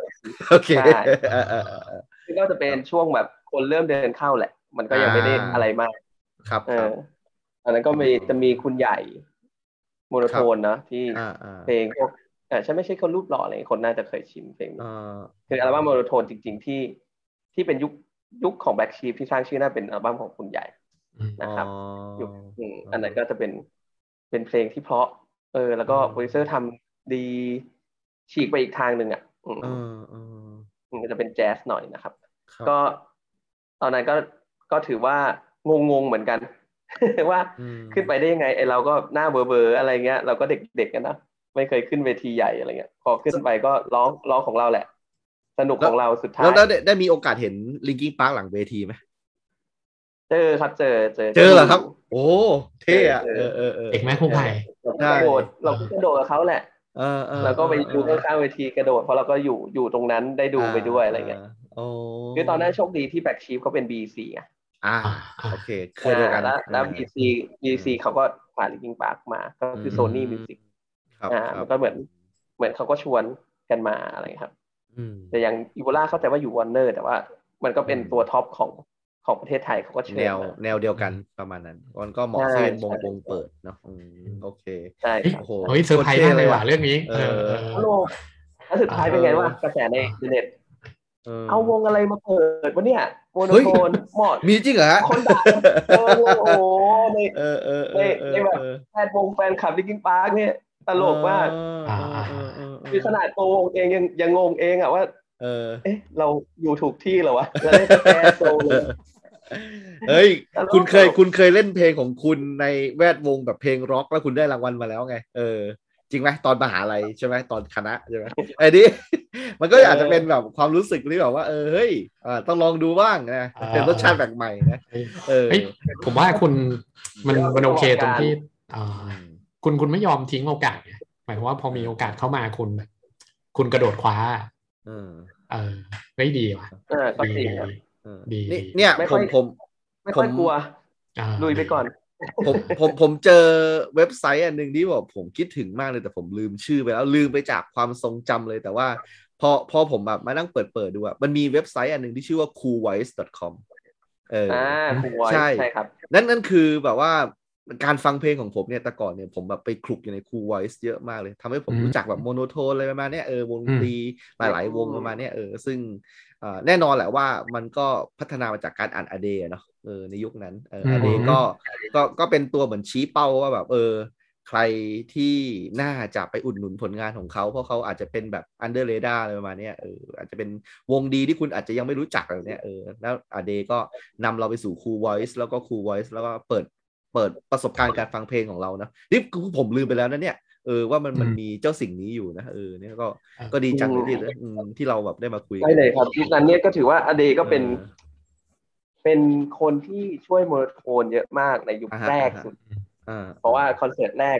ของโมโนโทนเลยวันที่ถือว่าเป็นวันก่อตั้งก็คือวันที่ 14 กุมภาพันธ์ 2002 โอ้ยมันวาเลนไทน์ด้วย อ่า วันวาเลนไทน์คือเนี่ยเพิ่งครบ 20 ปีโมโนโทน อ้า ครั ว บ เลยวันวาเลนไทน์ปี สองพันยี่สิบสองนะโอ้ยยี่สิบปีแล้วเหรอเนี่ย อ่าว งเนี้ย อ่า 20ปีแล้วครับ โอ้โห ซึ่งตอนนั้นน่ะก็มีตัวตัวอัลบั้มเลดอัลบั้มของโมโนโทนนี่แหละที่ได้ไปเล่นในในคอนเสิร์ตของของทางอเดที่พี่โหน่งแกันเชิญไปเล่นอะไรอย่างเงี้ย า มันเหมือนตอนเปิดตัววงจริงๆ แต่ตอนนั้นผมก็ยังไม่ได้รู้จักนะ เราก็มาฟังตามตามแฟตตามอะไรเงี้ยเนาะไปดู อ่ ตามแฟต อ๋อ ตอนนั้นคุณยังไม่ได้จอยวงใช่ไหมยังเป็นอยู่ ใช่ ยังเป็น รับ ยุค ใช่ ยุค ใช่ คุณเบนชลาทิศอยู่ตอนนั้น ใช่ใช่ใช่ อืมนะครับ โอเค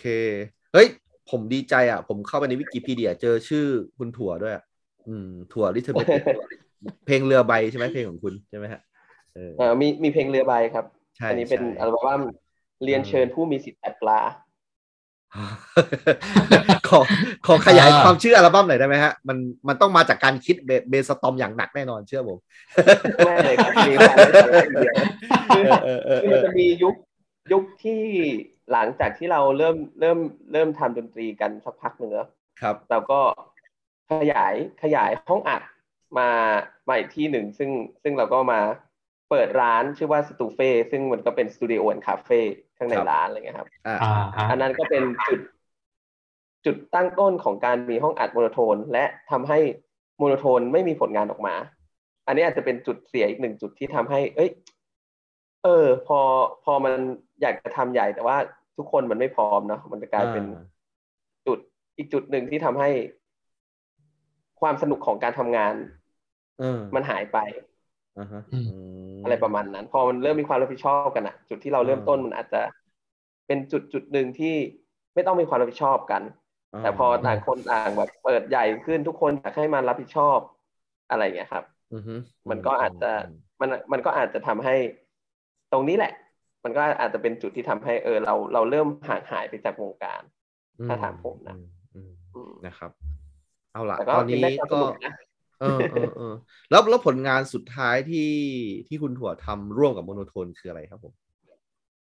จริง ๆ ทุกวันนี้ก็ยังทำนะ เรายังทำอยู่ใช่ไหม อ๋อ ยังไง พูดพูดพูดเหมือนกับว่า เออ โมโนโทนมัน ครับ จบไปแล้วเออยังมีอยู่ใช่ไหมเออเออเอออ่าฮะ ปีที่แล้วก็เพิ่งทำซิงเกิลออกมาในนาม l i t t l e m a t i c อ๋อ ยังอยู่นะ ยังอยู่วงนี้ เออ ใช่ชื่อเพลงกุญแจนะครับ อืม แต่ก็ก็ไม่รู้จะเรียกกระแสยังไงออกมาช่วงโควิด แล้ววงมากมายที่ออกมา ผมก็ทำทำเขาเรียกนะทำแก้กระใสกับวง เออ เพื่อนๆเพราะว่าอย่าง ครับ มือเบสคนที่ทำเพลงเนี่ย ทุกวันนี้เขาก็ทัวร์กับสิงโต อ๋อ ก็เป็นผู้ดูแลวงสิงโตอะไรเงี้ยครับ อ๋อ เขาก็ อ๋อ จะพร้อมทำตอนที่เขาโควิดนี่แหละ จริงๆ ผมส่งเพลงได้เป็นอัลบั้มแล้วล่ะ อ๋อ แต่ผมก็เออโอเคแล้วก็ทำกับเพื่อนกัน ก็รออ อ๋อ รอกันไปนะครับ เออนะครับก็ก็ยังมีผลงานให้ออกมาให้ติดตามเนาะก็ ใช่ใช่ ใครที่ยังเป็นคนยุคผมอะนะต้องรู้จักโมโนโทนอยู่แล้วแหละ ก็ยังสามารถติดตามอ่ากรุ๊ปย่อยๆของโมโนโทนถูกต้องไหมอย่างเช่นริทเมติกก็ยังมีผลงานอยู่ อย่างเช่นกรุ๊ปย่ ใช่ อยๆครั ใน บ โมโนโทนนี่มีอะไรบ้างอะครับ ผมที่ยังแอคทีฟอยู่ต จ อนนี้ ริง อืม ๆเอ่อแอคทีฟเหรอครับ อืม แอคทีฟนี่ผมว่าน่าจะไม่ค่อยมีละ ได้มีแล้วใช่ไห ก็มีคุณสิงโตเนี่ยแหละ ที่เป็นกลุ่มย่อยของของโมโนโทน ม อันสุดท้ายที่ที่แตกตัวออกไปเป็นสิงโตนำโชค อืมเป็นสิงโตโดดีดง อืม ในทิกตอกในตอนนี้ที่ดังมาก ใช่ครับเพราะว่า เออจริงๆจุดเริ่มต้นของคุณสิงโตเนี่ยก็คือ เป็นแก๊งพวกเรานี่แหละ ชวนเข้ามา อ่า จาก อ่า ชวนเข้ามาจากที่ภูเก็ตเนาะ อ่า อ่าชวนมาขึ้นมาเล่นที่ร้านเลยครับ เมื่อก่อนที่เล่นร้านผมประมาณห้าวันอะ อ่าอ่าอ่า เออเล่นเล่นเล่นทุกวันเล่นวันละได้รับวันละหกร้อยเล่นเดี๋ยวเล่นคู่เล่นอะไรเล่นกันไป อ๋ออะไร เงี้ย ครับ สิงโตก็เล่นจนจนคน อ่า เริ่มชอบ ก็แบบ อ่า เริ่มชวนไปเล่นร้านอื่นๆอะไรเงี้ยเราก็ อ่า แชร์ลิงก์กันศิลปินอะไรเงี้ยแล้วก็จนเขาออกซิงเกิลแรกเนาะเออซิงเกิลแรก อ่า ผมก็เขียนให้พอดี เหมือนเขามีดนตรีมาผมก็เลยเขียนเนื้อให้ โอ้จริงเหรอครับ คุณเขียนเพลงอะไรฮะ ครูไผ่ทายดีก เขีนเพลงอะ ว่าอ่าให้ครูไผ่ทายดีกว่า ไรฮะสิงโตเหรอ เออคุณคิดไม่ถึงด้วย เอ่อ เอ่อไอเพลงนี้มันชื่อเพลงอะไรอ่ะไอเพราะเธอคือของขวัญที่สวรรค์ให้มาอะไรสักอย่างเนี่ยมันชื่อเพลงอะไรวะไอไอนี่ผมผมไม่รู้เหมือนกัน ก็คือของขวัญ เออเออเออใช่เพลงนี้ไหม ไม่ใช่ครับ ไม่ใช่ โอเค แต่อัลบั้มนี้แหละแต่ เออ เป็นอัลบั้ม ใช่ไหนี้เออเออเอ อ่า อ คุณเฉลยเลยก็ได้ เออเพลงเขาดังเยอะนะอ่าอ่าเพลง อ่า ชื่อเพลงทิ้งครับ โอ้ดังกว่าอีกอ่ะ เพียงแค่ผมอาจจะอาจจะจำได้แค่โดดีโดนตอนนี้ อ่า เออโทษดี เออว่ายุคนั้นเนี่ยมันเป็นยุคของ เออเออ อูคูเลเล่มาพอดีเนาะ อ่า แล้วก็ ใช่ โอเพิ่งแบบเล่นอูคูเลเล่แล้วได้แชมป์อูคูเลเล่คอนเทสต์ ครับ ประเทศไทยอะไรเงี้ยไปแข่งที่ อ่า ฮาวายอะไรเงี้ย อ่าอ่า ก็เป็นกระแสยุคเจสันบาลาสอะไรเงี้ยมันแบบ อ่าม มาทุกอย่าง มาจังหวะดีแล้ว เอ๊ะพอดีเลย อ่า เฮ้ย แต่ว่าเวลาพูดถึงคุณ ไม่รู้ สิงโต ว่ามันมา นี่ ได้ไง ผมนึกถึงคนนี้อะคุณถั่ว ผมนึกถึงแจ็คจอร์นสันอะ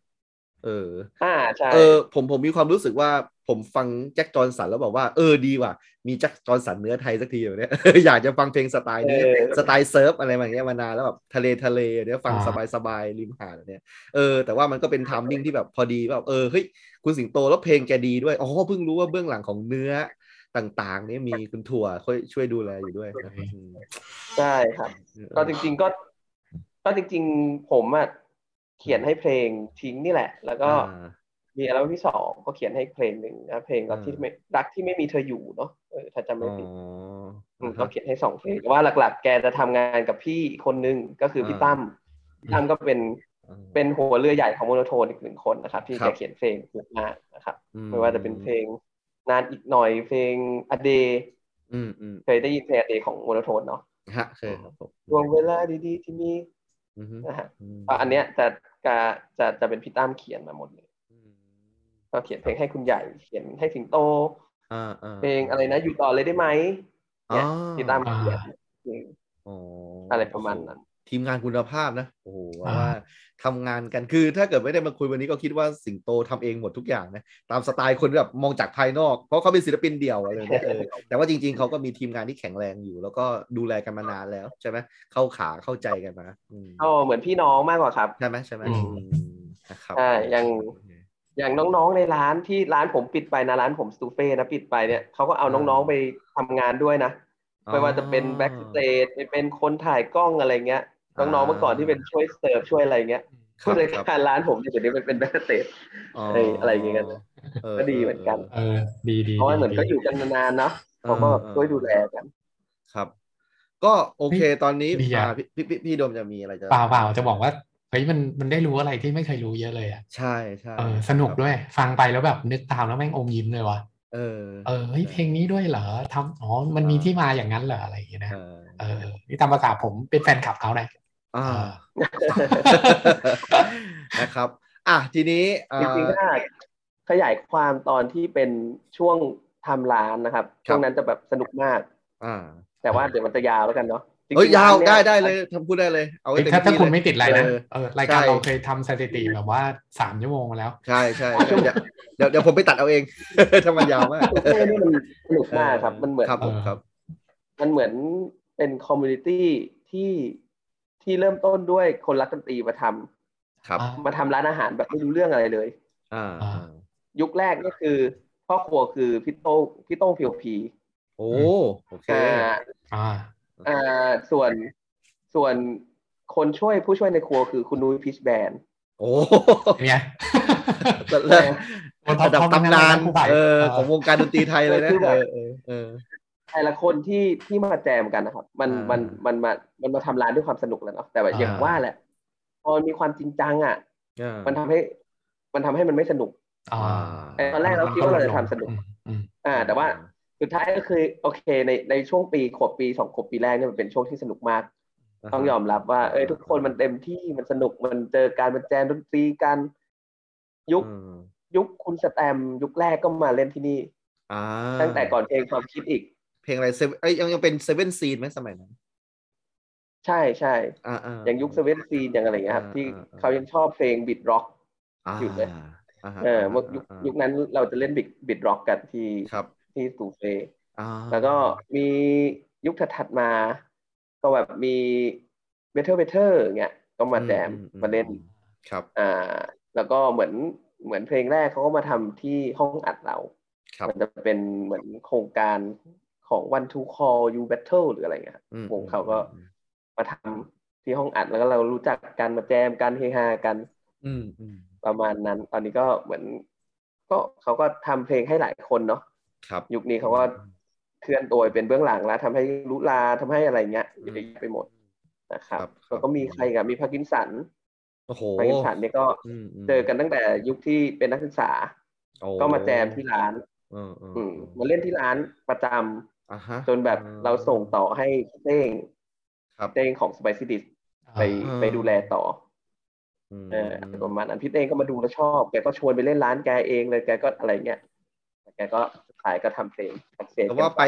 สตูเฟ่เหมือนเป็นโรงเรียนอนุบาลของศิลปินในปัจจุบันนี้เลยนะแต่ว่าต้องเข้าอนุบาลที่นี่ก่อนแบบว่ามา แบบว่าเดย์แคร์กับแบบสนามนี้ใช่ไหมเออที่แบบมีคอมมูนิตี้ของคนรักดนตรีมานั่งฟังหน่อยเนี่ยเออ เออเหมือนได้เจอกันมากกว่าครับ เออเออ คือเป็นจังหวะที่ ที่เราก็อาจจะเป็นจุดที่ทำให้เป็นคอมมูนิตี้ อ่าอ่าอ่า ที่เจอคนเก่งๆเขามาเจอกันอ่ะเขาก็ไป อ่า ไปแจมกันเออ ครับ มากกว่า เพราะว่าสุดท้ายสิ่งที่เราสร้างเริ่มตั้งแต่จุดเริ่มต้นคือเรา อืม เริ่มต้นจากคอมมูนิตี้ อืม อืม ถ้าในความคิดผมนะ อืม โมโนโทนเนี่ย อ่า สุดท้ายเราก็พอเปลี่ยนยุคผันสมัย มันก็ยังคงความอยากจะเป็นคอมมูนิตี้อยู่ อืม ครับ อะไรประมาณนั้นอืม อืม แต่ว่า แล้ว พ แล้ อ ว ต่างคนต่างโกงก็ต้องยอมรับกันไป ฟังฟังดูแล้วมันมันสนุกตอนเริ่มต้นมากเลยครับ คือยังไงฮะ เราลงขันกันยังไง ตอนที่จะเปิดสตูเฟ่เนี่ยก็คือ อยู่ดีๆ แล้วคนในวงการก็บอกว่า อ่ะเรามาลงเงินกันเปิดร้านอาหารอย่างนั้นนะครับหรือว่ายังไงฮะ ไม่ครับจริง ๆ จริง ๆ มันเริ่มจากมันหมดสัญญา า ตัวห้องอัดของโมโนโทน อ๋อ ตรงตรงซอยยี่สามเมื่อก่อนห้องอัดมันจะทำเป็นแบบเหมือนโฮมสตูดิโอหน่อยครับ ก็จะเป็นห้องเล็กๆเนาะ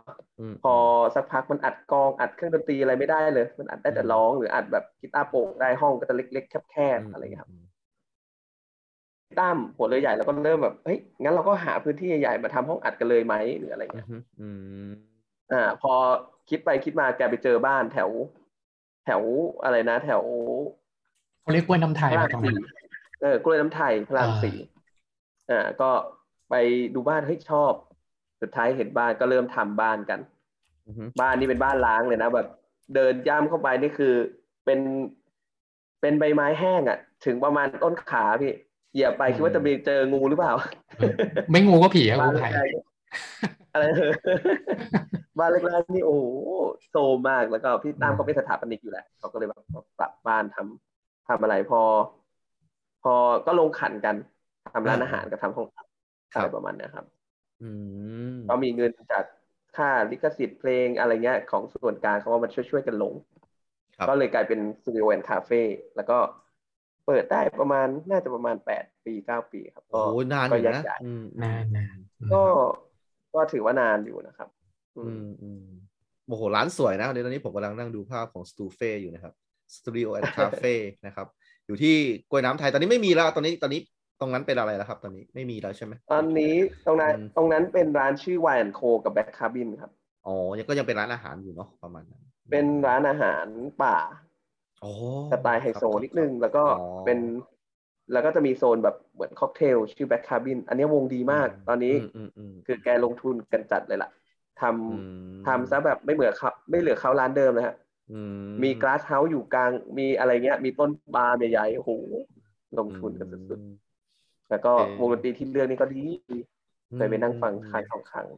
นะฮะโอ้โหแต่ว่าร้านตอนเป็นสตูเฟ่นี้สวยดีนะ จัดไลติงจัดอะไรแบบดีอะแล้วก็ห้องห้องอัดก็อย่างที่บอกว่ามันแต่ก่อนมันอัดได้แค่แบบร้องอะไรอย่างนี้ใช่ไหมตอนนี้แบบภาพที่ผมเห็นก็คือมีทั้งกลองมีทั้งแบบเพอร์ s คชั่นอะไรแบบเต็มมากเลยนะ ประมาณนี้ก็เอ อ ครับ ใหญ่โตอะไรประมาณนี้นะครับ แต่งด้วยวอลเปเปอร์สวยงาม โอเค ทุกวันนี้ก็ เออ ห้องอัด เออ ก็ยังคงใช้งานอยู่ แต่ว่าเป็นทีมอื่นมาใช้งานละจะเป็น อ๋อ ทีมน้องอีกแก๊งหนึ่ง โอเค เราก็เซ็งกันไป ครับ โอเค แล้วปิดมาเมื่อประมาณปีไหนฮะ ที่แบบไม่ทำแล้วสตูเฟ่ น่าจะประมาณปีโอ้ห้าห้าเก้าได้มั้งครับ ห้าเก้า ยุค ยุคนั้นที่ปิดเนี่ยเพราะว่ายุคลุงตู่เนี่ยนะครับ อ๋อ น่าประมาณหกเจ็ดปีแล้วยุค อืม ยุคกับเริ่ม คุณ รัฐประหาร คุณไม่พอใจเขาก็เลยปิดเลย เบื่อ ไม่ใช่ครับไม่มีคนมาครับ อ๋อครับครับโอ เค มันมัน เฮ้ยวันที่เขาปิดร้านนี้ผมไปอยู่นะ อ๋อ เออ เออ อ๋อพี่พี่โดมไปวันนี้ก็ปิด ไป ร้านนี้เลยไปไปไป ไปโอ้พี่โดมนี่เมื่อก่อนขาประจำ อ่า ห้องน้ำที่ร้าน เดี๋ยวนี่ผม ผม ท อ่าฮะ ำผมทำร้านพร้อมกับผมตอนเข้าเข้ามาทำงานพร้อม เออ พี่โดมอะกับพี่โดมอ่ะอืม ครับ เข้ามาทำงานที่ตลาดหลักทรัพย์อืม อ๋อ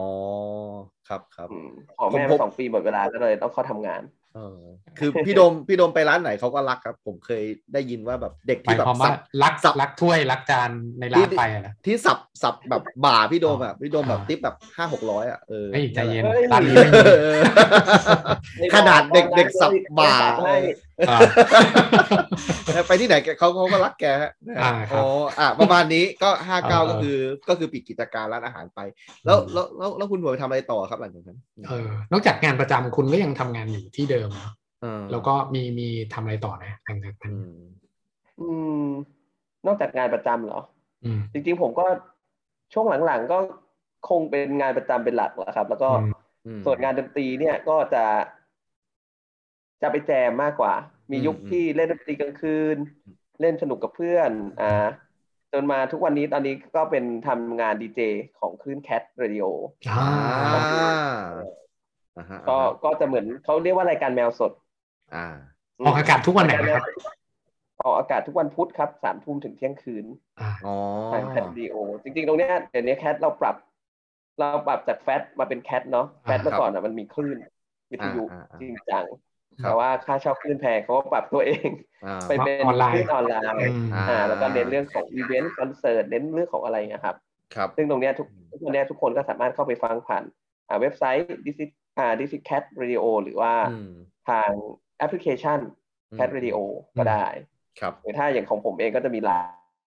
อืม เฟซบุ๊ก อ่าไลฟ์บน Facebook อือฮึ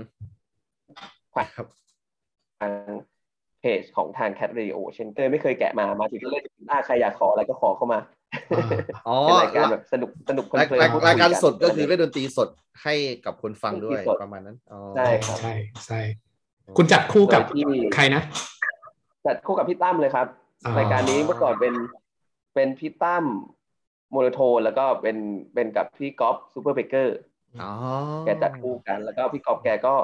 อ่าน่าจะอยากไปทำอะไรอย่างอื่นบ้างอะไรประมาณเนี้ยครับ อืมอืมอืม ก็เลย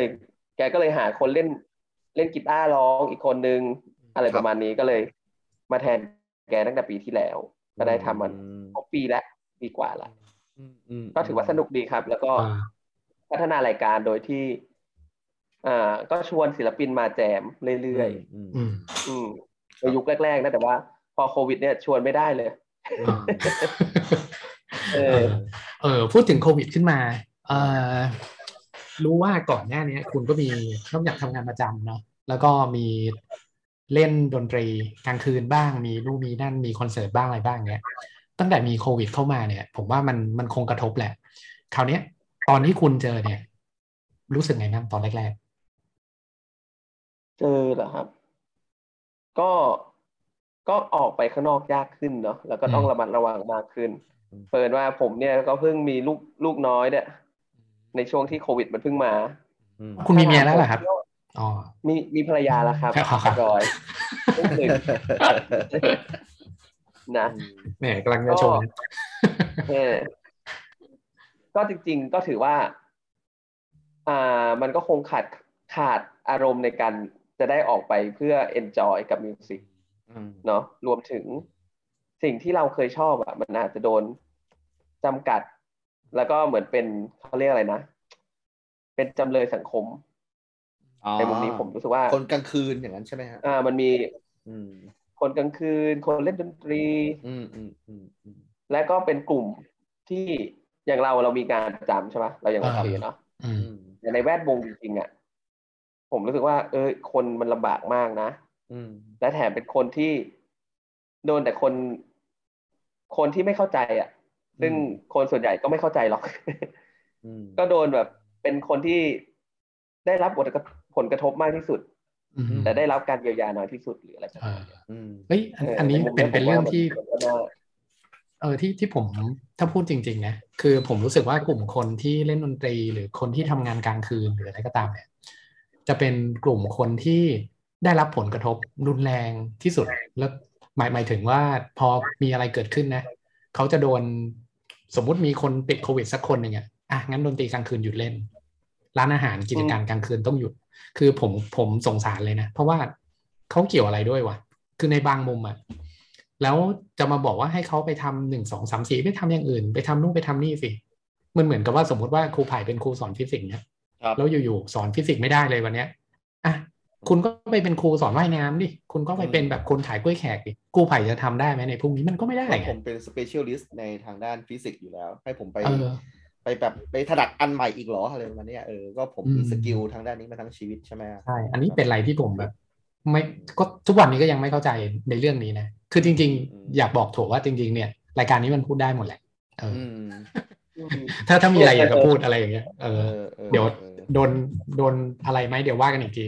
ไม่ไม่มีไม่มี ไม่มีมี คือ เออรายรายการ เรา เราฟรีสตล์ เราไม่ใช่โหนกระแสคนดู อ๋อ เป็น ครับ ล้านหกอะไรแบบเนี้ยเรา EP ละสองร้อย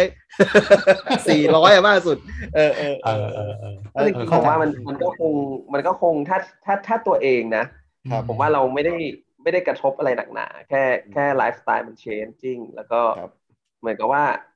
เอ่อความเอนจอยในชีวิตมันน้อยลง อืม เนาะแต่ว่าสิ่งสำคัญที่ผมได้ตอบแทนกับจากจากมันมาคือการที่เรา work from home แล้วเราได้อยู่กับลูก อ๋อ อันเนี้ยคือ คือเหมือนจังหวะชีวิตที่อันเนี้ยเป็นอีกหนึ่งเรื่องที่ผมบอกว่า อืม จังหวะชีวิตเราก็เป็นคนโชคดีในเรื่องของจังหวะชีวิตเนาะ อืมอืม ถ้าถ้าฟังถ้าฟังมาตั้งแต่ต้นนะพี่ อืม อืม พี่โดมกับทางกูไผ่จะรู้สึกว่า อืม เฮ้ยนี่มันเหมือนจังหวะมันเจอนี่มันก็ไปเลยนี่หว่าจะ อ่า คือไม่คิดอะไรเยอะอะเออผมผมมีจังหวะอะไร ผมก็จะคิดในแง่ดีไว้ก่อน ม แต่โอเค อย่างธุรกิจอะไรที่ทำไว้ก็ก็พังจากโควิดก็มีนะครับอย่างอย่างผมก็ทำร้านอาหารในห้างอะไรอย่างเงี้ยครับ อืม ทำทำร้านขายก๋วยจั๊บในฟู้ดคอร์ทอะไรเงี้ยก็ ครับ ก็ออกดีกว่า อื ไม่ไม่อยากจะแบกแล้วอะไรเงี้ย อืม เออ มันก็ลำบาก ก็ นะ ก็ก็ลำบากหน่อย แต่ว่าก็ อืม สงสารเด็กๆจนเด็ก ๆ รู้สึกว่า เราก็พยายามเลี้ยงเด็ก ๆ ให้ให้สุดแหละ จนเด็กๆว่าอยากกลับบ้านละเขาก็คนลาวคนพม่าอะไร ม เงี้ยก็โอเค มม แอดมอยแล้วปิดดีกว่า ก็จบ ครับ อะไรอย่างเงี้ยก็ยอม ยอมรับสภาพไป ครับ เจ็บแต่จบ แต่ว่าคุณก็ยัง แต่ผมด ยังยังมีแผนอยู่ใช่ไหมหมายความว่าสมมติว่าคือในในช่วงเนี้ย ผมคิดว่ามันมันก็อยู่ในช่วงไม่ผมไม่รู้ใช้คำถูกหรือเปล่าหมายความว่าเอ้ยมันอยู่ในช่วงแบบ ต่ำจุดต่ำสุดของเรื่องนี้แล้วหรือเปล่ามันมันต้องค่อยๆดีขึ้นแล้วหรือเปล่าตอนเนี้ย คุณยังมีแผนไหมสมมติว่ามันถึงจุดหนึ่งที่มันโอเค เอ้ยกลับมาดีขึ้น มัน อืมอืม ฟ้าเปิดมากขึ้นอะไรอย่างเงี้ยคุณมีแผนที่จะกลับมาทำอีกไหม จริง ๆต้องบอกว่ายังทำอยู่นะครับ แต่ว่าทำเป็น อืม ออนไลน์เนาะ อืม แล้วให้ทางน้อง น้องที่เป็นเจ้าของสูตรแหละ ก็คือจริง ๆอ่ะร้านเนี้ยผมเปิด เปิดกับน้องคนหนึ่งที่เป็น อืม ลูกน้องสมัยที่อยู่ร้านสตูเฟ่ อืม แล้วก็ปั้นจนแกเป็นนักร้อง อืม อ่า แล้วแกก็มีวงชื่อ The Bucket อะไรเงี้ย แกก็ทำวงของแกไปแต่งเพลงให้แกไปเรื่อย อืม เนอะ จนไอ้น้องคนเนี้ยมันก็ อ่า เหมือนมีลูก แล้วก็ ครับ เหมือนต้องต้องเข้าสู่ชีวิตจริงละ ก็เลย อืม โอเค งั้นเราก็ลงทุนให้มุมนี้ไปก่อนเออไปลองทำร้าน ลองดูอะไร ก็เปิดไม่ได้สามสี่ปีก็ ก็โอเคนะครับ ก็มี มีรายได้ให้เขาในการที่เขาเป็นคนดูแล เป็นคนอะไรเงี้ยเนาะ มันก็เหมือน อืม ช่วยเหลือกันไป ชื่อชื่อร้านอะไรนะครับ ที่ขายออนไลน์ ร้านชื่อก๋วยจับคลองเตย อืม เจ๊อ้วนอ่าร้านนี้เป็น เสิร์ช ร้าน ได้ ข้าวขาวร้านดังมาก อ่า ยุค 40 ปี 30 40 ปี อืม หากเมื่อก่อนใครเคยอยู่คลองเตยเนี่ยจะรู้จักก่อนที่จะมีรถไฟฟ้าอีกเขาจะขายไอ้ตรงโซนสถานีรถไฟฟ้าตรงสี่แยกนั่นแหละ อ่าอ่าอ่าอ่า เออเมื่อก่อนเดี๋ยวนี้ก็เป็นตึกไปหมดแล้วนะครับร้านนี้จะ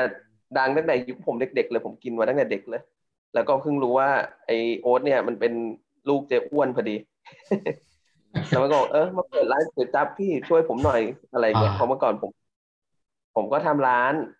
ร้านอาหารตามสั่งในห้างอะไรเงี้ย กับเพื่อนอ่าเก่าของวงอีกคนหนึ่งอะไรประมาณนั้น คือร้านกินดีเนาะแล้วก็แล้วก็โอเคก็สักเซสนะ แต่ว่าก็ก็เขาก็เอาไปทำต่ออะไรเงี้คยรับ มีปัญหากันนิดหน่อยอะไรเงี้ยครับ อื อื ม ม แล้วก็เรื่องอะไรที่มันผ่านไปเราก็จะไม่พูด เออเออ นะมันก็จะมีปัญหานิดหน่อยตามตามสไตล์เมื่อมันสักเซสอะเนาะ อืม เออ แต่เราก็อาจจะไม่ใช่คนดูแลร้านนะครับ เออเออแต่จะว่าไปคุณก็ต้อง ผม ยอม ก็แบบ รับ ได้ได้ลองทำอะไรเยอะดีเหมือนกันนะ นอกจากจะลองทางด้านดนตรีแล้วก็ยังแบบลองอาหารแล้วก็ธุรกิจอาหารด้วย ไม่ใช่ทำเล่น อืม ๆก็คือบอกว่าเออ เปิดร้าน ลองดูซิว่าถ้าเป็น อืม ร้านแบบนี้ ถ้าเป็นในห้างถ้าเป็นอย่างนู้นอย่างนี้จะเป็นยังไงมีความแตกต่างยังไงเนอะเออซึ่งอ่าตรงนี้ก็ถือว่าเป็นจังหวะชีวิตที่ได้ดีได้ได้ได้ลองทำนะครับนะเออซึ่งไม่แน่ในอนาคตอาจอาจอาจจะแบบเข้าทางเข้าฝักก็ได้เออได้ลองเยอะๆแล้ว เหมือนสนุกมากกว่าครับ จริง ๆ ผมชอบคิด แต่ผมผมเป็นคนขี้เกียจถ้าผมคิดเสร็จ แล้วมีคนที่มาซื้อความคิดผมอะ อ่า ผมก็พร้อมลงทุนให้เลยนะเอาเอาไปลองทำแล้วแล้วทำตามแผนให้หน่อยอะไรเงี้ย อ๋อครับครับ ประมาณนั้นประมาณนั้น ผมก็ อ่า อยากอยากรู้ว่ามันสักเซสไหม อ่าอ่าอ่าครับ ดีดี ซึ่ง ดี ซึ่งจังหวะลงทุนเราไม่ได้ลงทุนเยอะนะ เวลาเรา อ่า ดีไซน์เราแบบลงทุนหลักแบบ หลักห้าหมื่นหลักเจ็ดหมื่นอะไรเงี้ย ค ที่ รับ แบบเราพอมีตังค์เก็บแล้วเราลงได้อะไรเงี้ยนะ อ่า เพราะว่าการการขายอาหารในห้างไม่ไม่ได้ลงทุนสูงนะครับ อ๋อครับ เพราะว่าเราเราใช้ใช้ของเขาในฟู้ดคอร์ทหมดเลยเรา อ่า เราแค่หาคนไปแปะ แล้วก็ทำสูตรอาหาร อ่า อะไรประมาณนั้น แล้วก็ยุคนู้นเราทำร้านอาหารอยู่แล้ว แล้วก็ใช้สูตร อ่า จากตรงนั้นแหละมาพัฒนาต่อยอดอะไรเงี้ย อ่านะครับ อืมมันก็ โอเค สนุกกันไป ดีว่ะ นะอ่ะโอเค ผมมีคำถามอันหนึ่งที่อยากจะถามก็คือว่าอ่าในฐานะที่คุณถั่วอยู่กับดนตรีมาตั้งแต่ Let It Be เนาะจนถึงตอนนี้เนี่ยก็ 20 ปีมาราโทนแล้วเนี่ยเอออ่าอยากจะให้พูดถึงหน่อยในในมุมมองตัวเองว่า วงการดนตรีมันเปลี่ยนแปลงไปมากไหมครับ เอาเอาเฉพาะแบบในวงการดนตรีของประเทศไทยก็ได้ที่ได้คุกคลีอยู่เนี่ยเออ ไอไอไอไอไอความหมายของผมก็คือว่า เออ จากวันที่เราเป็นนักดนตรีที่แอคทีฟในนามโมโนโทน ได้ไปเล่นวงเปิดของอีโบลาซึ่งอีโบลาเปิดให้ดิกิ้งปาร์อีกทีหนึ่ง เนี่ยตอนนั้นอ่ะเออวงการดนตรีที่คุณอยู่เนี่ยตอนนั้นเป็นอย่างนั้นนะ แต่ว่าตอนนี้เนี่ย เอาเอาในในในในมุมมองของผมนะ ซึ่งผมเป็นคนฟังเพลง ซึ่งไม่ได้แบบเกี่ยวข้องกับการทำดนตรีเนี่ย ผมก็มองว่า เอ่อในยุคใหม่มันมันฮิปฮอปมันครองตลาดแบบเนี้ยเออแล้วก็การมาของแพลตฟอร์มแบบ Tik t o อกแบบเนี้ยมันทำให้คนไม่ได้แบบไปซื้อเทปเหมือนกับสมัยก่อนละเพลงฮิตสมัยนี้ต้องไปฮิตใน Tik t o อกก่อนมันถึงจะฮิตอะไรประมาณเนี้ยคนก็จะไปตามฟังแบบเนี้ยคือทุกๆอย่างมันเปลี่ยนไปหมดเลยจากความคิดของคนยุคเราแบบเนี้ยเออซึ่งถ้าเกิดสมมุติว่าวันนี้เนี่ยถ้าเกิดคนที่สำเร็จในยุคเราอะมาทำเพลงในยุคเนี้ยก็ไม่ได้การการันตีความสำเร็จเลยว่ามันจะสำเร็จจริงๆแบบเนี้ยเออนั่นนั่นคือมุมมองของผมนะเออ ใช่ใช่ ซึ่งซึ่ง ถูก มันแสดงว่ามันเปลี่ยนไปเยอะมากแบบในช่วง 20 ปีเนี่ยเออคุณมีมุมมองยังไงบ้างเกี่ยวกับวงการดนตรีของบ้านเราประมาณนี้ ผมว่า Music is Music นะ ยังไง อืม ยังไงมัน มันตอบโจทย์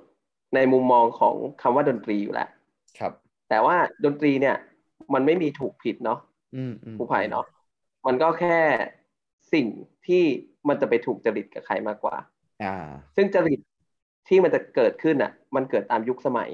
อืมอืมอื อื ม ม อย่างยุคพ่อแม่เราเขาบอกว่าเขาชอบสุนทรภรณ์ อืม ยุคเราอ่ะชอบล็อก ชอบฮาร์ ค ด รับ ร็อก อืมม ยุคนี้ชอบฮิปฮอป อืม ไม่มียุคไหนผิดเลย อื อื ม ม ถูกไหมครับ ครับ แต่มิวสิกอิสมิวสิกมันมันยังคงทำหน้าที่ของมันในการเยียวยาผู้คนอยู่ อืม ผมว่า อย่าไปมองในมุมของว่าวงการมันจะเปลี่ยนแปลงยังไง อืม ด้วย อืม ซ้ำในมุม อื ผม มนะ ผมว่า ถ้าคุณชอบอะไรอ่ะ อืม ก็ไม่ผิดที่คุณชอบสิ่งสิ่งนั้น อ๋อ อ อย่าง ผมผม อือฮึ ผมผูกพันกับดนตรี ครับ ผมชอบดนตรี ผมชอบฟังเพลง แนวหนึ่งผมชอบ ฟังเพลงป๊อปยุคใหม่ ๆ บางเพลง ครับ อะไรอย่างเงี้ย ผมชอบบางทีฟังเพลงไอดอลเอ้ยเพลงนี้เพราะว่ะ อืม หรืออะไรเงี้ยมันมันก็คือมันก็เจเนเรตในในในประสบการณ์ในการฟังของเราได้ทั้งหมดนะครับ หรือว่า อือฮึ เรามีเพลงอ่าเพลงฝรั่งอะไรที่ยุคเก่าๆเราชอบ เพลงฝรั่งยุคใหม่ ๆ เราชอบ ศิลปินที่เราชอบจอห์นเมเยอร์ ถ้าเราเล่น อื ด ม นตรีเราชอบจอห์นเมเยอร์ ชอบฟังเขาเล่น อืม ทริโอชอบชอบตอนอัลบั้มนี้มากกว่าอัลบั้มนั้นอะไรเงี้ย อืมอืม บินออฟแคลิฟอร์เนียตอนที่เขาทำเป็น อืม อารมณ์กึ่งอะไรนะคันทรีหรืออะไรเงี้ย อืม เราชอบ อืม อารมณ์นี้มากกว่าหรืออะไรเงี้ยมันมันมันมันก็จะมีจังหวะจะโคนในการที่ศิลปินแต่ละคนมันจะต้องเดินอ่ะเนาะ อืม ซึ่ง อื ยุ ม คยุคใหม่มาถึงยุคใหม่ ผมคิดว่าเด็กๆเก่ง มันไม่ต้อง อืม มีแล้ว เอาวุโส อืม คนเก่าแก่กับคนเนี้ยมันวัดที่ความสามารถกันล้วนๆ และเด็ก อืมอื ยุคใหม่ๆอ่ะสิ่งที่เขาได้เปรียบคือ ความใส่ใจเวลาและคอนเทนต์ อืม อืม มันไม่เหมือนคนยุคเก่าๆที่มันอาจจะแบบ ไม่เข้าเข้าใจละว่าคอนเทนต์ทำไมมันถึงไปอยู่ในติ๊กต็อกอันเนี้ยมัน อืม อาจจะเป็นจุดหนึ่งที่ทำให้ศิลปินอีกยุคหนึ่งมันมันก้าวข้ามจุดตรงนั้นยากอยู่นะครับ อืม ผมว่าเทคโนโลยีก็มีผล ครับ อืม อืมอืม คนที่มันติดกับ วิธีการทำงานแบบหนึ่งมาสิบปี ครับ จะให้เขาเปลี่ยนมันอาจจะยากมันไม่เหมือนกับเด็กรุ่นใหม่ที่แบบ มาถึงมันเจออันนี้อันแรกอะ อืมอืมอืม แล้วมันพุชสิ่งเนี้ย จนมันเอ็กเปิดกว่าเราที่เราทำวิธีนั้นไปแล้วอะ อืม โดยที่เราทำวิธีนั้นถือว่าเมื่อก่อนคนอยากเข้าห้องอัด ครับ อยากอัดแบบอนาล็อก อยากอยากเล่นพร้อมกันทุกชิ้น อ่า อืม อ่า อันนั้นคืองานห้องอัดที่คน อืม ยุคก่อนอาจจะทัน ครับ ยุคนี้มันมาถึงเฮ้ยมันเลือกแซมอันนี้ก็ได้นี่หว่าคลิกคลิกคลิกคลิกคลิกโห อืม ใกล้กันเลย แต่โอเค มันก็อยู่ที่ความเก่งของการทำดนตรีอีกนะ แล้วก็ชนิดของดนตรีอีก ว่าสุดท้ายดนตรีบางชนิดมันก็ต้องการความสดความอนาล็อกอยู่ดีเนาะ อืม แต่ดนตรีบางชนิดอะหรืออย่างดนตรีสมัยนี้ที่นิยมกันอย่างที่บอกว่าฮิปฮอปเนาะ มันเป็นบีท อืม มันเป็นสังเคราะห์ ไอ้พวกเนี้ยมัน อืม เข้าทางกับยุคนี้หมดเลย อืม และเด็กยุคยุคใหม่เนี่ยเขาศึกษากลับมา โดยโดยมีคอมพิวเตอร์มีเทคโนโลยีเป็นพื้นฐานไงผมว่ามันไม่แปลกที่มันจะก้าวก้าวก้าวไปสู่ตรงนั้นเนาะ อืมอืม แต่สุดท้ายเชื่อผม อืม ทุกอย่างเป็นเซอร์เคิล อืม อืม อืม ร็อกเนเวอร์ได เออ นะครับ เออ ก็ดีนะวันนี้แบบว่าได้เติมเต็มเรื่องของดนตรี ซึ่ง ดีไหมดีไหม ในในฐานะคนคนฟังเพลงอ่ะพี่โดมผมมีความรู้สึกว่า เวลาที่แบบได้ได้คุยกับศิลปินอะไรอย่างเนี้ย ผมมีความรู้สึกว่าแบบ ดีอ่ะ คือคือเวลาเราเราฟังเพลงของใครอ่ะอ่ะอย่างเช่น ตอนเด็กๆอ่ะตะกี้แบบมีพูดถึงชื่ออีเกิลเนาะพ่อผมจะชอบพาไปตามร้านอาหารอ่ะ แล้วก็ไปดูทุกๆ วงในร้านอาหารเขาเล่นเนี่ย แล้วมันจะแบบว่าพ่อจะแบบว่าชอบบอกว่าวงนี้จะจะดีไม่ดีอ่ะให้ดูที่โฮเทลแคลิฟอร์เนียไม่รู้ว่าเป็นไรทุกร้านมันต้องเล่นเพลงโฮเทลแคลิฟอร์เนียในสมัยนั้นนะ เออเออ อ่าอ่า แล้วแล้วแล้วพ่อจะบอกว่าเริ่มสะกิดผมละบางทีผมก็นั่งกินแบบว่าไอไอไอรังนกเลยเนี่ย พ่อบอกเฮ้ยฟังตรงนี้ก่อนตรงเนี้ยวัดกันเลยว่าฝีมือหรือเปล่าไอไอช่วงที่แบบว่าเป็นแบบโซโล่ยาวๆแบบเนี้ยเออผมก็ไม่รู้ว่าพูดถูกหรือเปล่า นะอะอะไรอะไรอะไรแบบนั้นนะเออแล้วแล้วพ่อผมก็จะฟังว่าตั้งใจมากอะไรเนี่ยพ่อผมฟังเงี้ยเออนั่งดูเอออืมจะพยักหน้า ผมก็แบบอินไปกับพ่อด้วยนะไอ้นี่ดีไหม่พ่อพ่อว่าดีนะอะไรแบบเนี้ย ซึ่งซึ่งเราโตมาโตกับอะไรแบบเนี้ยเออซึ่งแบบ อ่า เราก็แบบฟังดนตรีมาผ่านพ่อผ่านอะไรแบบเนี้ยแบบได้เห็นการเล่นสดการเป็นแบรนด์อะไรแบบเนี้ยนะเออซึ่งแบบพอพอมาถึงจุดจุดเนี้ยว่าวันเนี้ยมันโลกโลกมันก็เปลี่ยนไปเยอะอะไรประมาณเนี้ยครับ แล้วก็ในในวันเนี้ยผมกับคุณถั่วก็เป็นเป็นพ่อแล้วด้วยแบบเนี้ยเออผมก็ไม่รู้ไม่รู้เหมือนกันว่า บรรยากาศเหมือนที่พ่อเคยพาเราไปเนี่ย เรายังพาลูกไปได้อยู่ไหมอะในอนาคตเนี่ย มันจะมีแบรนด์ให้ให้เล่นอีกหรือเปล่าก็ไม่รู้ เพราะว่าในในเจเนอเรชันใหม่เนี่ยคนอาจจะไม่เล่นแบบแบรนด์กันแล้วก็ได้ อาจจะเล่นแบบดนตรีแบบอย่างอื่นกันแล้ว เออ อาจจะมีแต่แบบเอ่อดนตรีอิเล็กทรอนิกส์หรือว่าอาจจะมีแบบเป็นแบบเออ EDM อย่างเดียวก็ได้ใครอยากจะไปรู้เออประมาณเนี้ยนะซึ่งไอ้นี้ผมก็อ่ะอาจจะมองว่า ก็ก็เลยเป็นส่วนหนึ่งที่รู้สึกอิ่มเอมหัวใจที่แบบว่าได้ฟังเรื่องดนตรีในวันเก่าๆเลยเนี่ยวันที่เราแบบยังรู้สึกว่าเออโลกมันแบบเออมันเป็นแบบสวยงามจังเลยน่าช่างค้นหาจังเลยแบบเนี้ยเออแล้วก็ได้ได้แลกเปลี่ยนเนาะอะไรประมาณนี้นะครับ โอเคพี่โดมมีอะไรบ้างไหมอันนี้อ่ะ ก็ขอบคุณครับ จริง อ่า ๆ คือด้วยความที่ผมกับคุณทัวร์เนี่ย เรารู้จักกันมานานแล้ว ตั้งแต่ ครับ ทำที่ทำงานนี่แหละ ก็ได้เคยแบบ อ่า เล่นดนตรีกันมีเวลาที่สนุกตลกกันอะไรอย่างเงี้ยก็ อ่าอ่า ก็ดีมากครับ ก็รู้สึกดีมากที่เชิญ อ่า คุณถั่วมา ครับ เป็นแขกวันนี้แล้วก็คุณถั่วว่างพอดี อ่าฮ นะครับ เออเออซึ่ง ครับ คุณคุณหัวแล้วก็น่าจะมีงานเป็นดีจงดี อ่า เจอยู่ด้วยใช่ไหมเออ ใช่ใช่ ซึ่ง ใช่ ซึ่ง ใช่ ซึ่งวันนี้ก็เป็นวันพุธด้วยจริงๆแล้ว อ่าวันวันที่เราออนแอร์คือวันพุธ ซึ่งเอาจริงๆคุณถวดก็มีรายการอยู่นะที่ที่ ใช่ แคทก็ถ้า ใช่ เกิดฟังเราตอนกลางวันก็อย่าลืมกลางคืนฟังคุณถั่วด้วย ใช่ไหมครับ ไปติดตาม รายการ คุณถั่วได้ ครับจากรายการแมวสดที่แคทรีโอ เวลาสามทุ่มถึงเที่ยงคืนนะครับ อ่านะครับ แล้วก็จะมีผมร้องนะครับ แล้วก็จะมีน้องบอสจากวงฟีเวอร์ด้วย น้อง า จะเป็นนักร้องผู้หญิงนะแล้วมี อ่า พี่ตั้มเล่นดนตรีด้วย อุ๊ย แล้วแต่อารมณ์แบบว่า อุ๊ย อยากจะ วง อา Fever วิน วง มาเล่น Fever อยากจะเอากลองมาเล่น อ่า นะวงฟีเวอร์นะครับ ครับ แล้วก็ อุ๊ยถ้า บาง ถ้า สัปดาห์ก็จะชวนศิลปินอื่น ๆมาด้วย อืมอืมอืมนะ ดี ค ค รั รับ บก็ไปติดตามนะครับกันได้นะเอ่อ ฟัง ผลงาน ฟังเรา ขคุณถั่ว ตอนรถติดตอนเช้านะครับ เราแบบว่าก่อนจะนอนก็เปิดแค ฟั ท งคุณถั่ว เออนิดนึงนะครับนะ ใช่ใช่ครับใช่ ก็ ใช่ ถือว่าเป็นแบบ จริงๆไม่ต้องจะนอนก็ได้นะครับ ตอนจะจิบอะไรก็ได้จิบนม อ่า อะไรเงี้ย อ่า ก็เหมือน อ่า ของเราระหว่างจิบนมกันไป เออเออเออ อ่า ได้ได้ได้อ่าผมผม เออ ผมไม่ได้ฟังนานแล้วตั้งแต่แฟตนี่ผมก็ไม่ได้ฟังเลยเพราะว่าไม่รู้ฟังยังไงแคทพูดตรงๆ แต่แต่รู้ว่ามันยังมีงานแคทอยู่อะไรประมาณเนี้ย อ่า เออเดี๋ยว อ่าอ่า เดี๋ยวต่อจากนี้สัญญาเลยว่าเราจะจะจะจะ อ่า ไปฟังคุณถั่วนะครับ ใช่ครับ อ่าก็จะติดตามนะครับก็ เฮ้ยเขามีทวิตเตอร์ด้วยนะ ผมก็ อ่า เอ่อเดี๋ยวเดี๋ยว ได้ เดี๋ยว ได้ ค่อย ได้ เมนชั่นไป เพ ได้ ราะว่ากลุ่ม ได้ ผู้ฟังเรานี้อยู่ทั้งใน Facebook แล้วก็ใน Twitter เยอะ เออ อ่า เอาเอาเอาจริง ๆ อ่ะ รายการเราอ่ะไม่มีขาประจำหรอกส่วนใหญ่เป็นขาจรทั้งนั้นแหละก็คือเป็นญาติญาติๆคุณถั่วเพื่อนเพื่อนๆคุณถั่วมาฟังนั่นแหละแล้วก็จะได้ ได้ได้ยอดออเดียนใหม่ไป อ่า เออประมาณนั้น อ่าอ่า ก็ก็คิดว่าวันนี้ถ้าเกิดเห็นภาพคุณถั่วอยู่ในหน้าปก แล้วก็มาตามฟังก็คิดว่าอ่าออเดียนที่เป็นเพื่อนๆ หรือคนรู้จักคุณถั่วคงจะสนุกนะครับนะอ่า อ่า เราก็ทำเต็มที่ได้แค่นี้แหละนะครับนะ อืม ก็ ขอขอบคุณคุณถั่วด้วยนะครับนะสำหรับอ่า EP นี้สนุกมากๆเลยนะครับ ครับ ครับผม ครับผมครับอ่ะโอเค เราไม่รบกวนเวลาแล้วเนาะเพราะว่าตอนนี้คุณถั่วก็แบบมีครอบครัวแล้วก็อาจจะต้องไปดูแลครอบครัวมันดึกแล้วนะครับนะพี่โดม อ่าครับ โอเคนะครับ ข ก็ อบคุณมาก ๆ เลย อ่าผมเป็นคนเป็นพ่อเข้าใจเลยเนี่ย ผมก็ อ่า เดี๋ยวต้องไปดูลูกแล้ว นะครับ ไม่รู้เป็นไงบ้างอ่ะก็สำหรับวันนี้ก็ขอขอบคุณคุณถั่วนะครับ แล้วก็เจอกันใหม่นะครับ ในวันพุธหน้า ซึ่งแขกจะเป็นใครนั้น ก็ขึ้นอยู่กับบุญวาสนาของเราว่าเรารู้จักใครนะครับแล้วจะเชิญเขามาได้ไหมแล้วเขาจะว่างหรือเปล่านะครับ อ่า ซึ่ง ครับ ก็ไม่ได้การันตีว่าจะเป็นคนคุณภาพแบบคุณถั่วทุกสัปดาห์นะครับนะเป็นคน ที่ เอ่อมีอ่า something ที่จะมาเล่าอะไรที่แบบว่าแบบเปิดโลกแบบนี้ทุกสัปดาห์ ก็ อ่ะ บางสัปดาห์ก็อาจจะไม่มีอะไรเลยก็ได้ อาจจะเป็นเราสองคนเลยก็ได้นะครัมาบ นั่งคุยกันะ เองเหมือนเดิม แต่ว่านั่นแหละครับ ยังไงก็ตามก็ขอบคุณจริง ๆ ที่ยัง ครับ มาฟังแม้ว่าไม่รู้จะได้ฟังอะไรนะครับนะขอบคุณจริง ๆ ครับ ก็เจอกันใหม่วันพุธหน้านะครับกับรายการ Project H ครับผมครู่ภัยครับ ผมโนมครับ แล้วก็คุณถั่ว คุณ นะ ถั่ว ครับ ครับ นะครับคุณถั่วมโลโทนนะครับ ขอบคุณมากนะครับ ครับผมครับ ขอขอบคุณคุณถั่วด้วยนะครับ ก็ ครับ โปรเจกต์เคสก็ไว้เพียงเท่านี้ครับ วันนี้สวัสดีครับ สวัสดีครั สวัสดี บ ครับ สวัสดี สวัสดีครับผม บ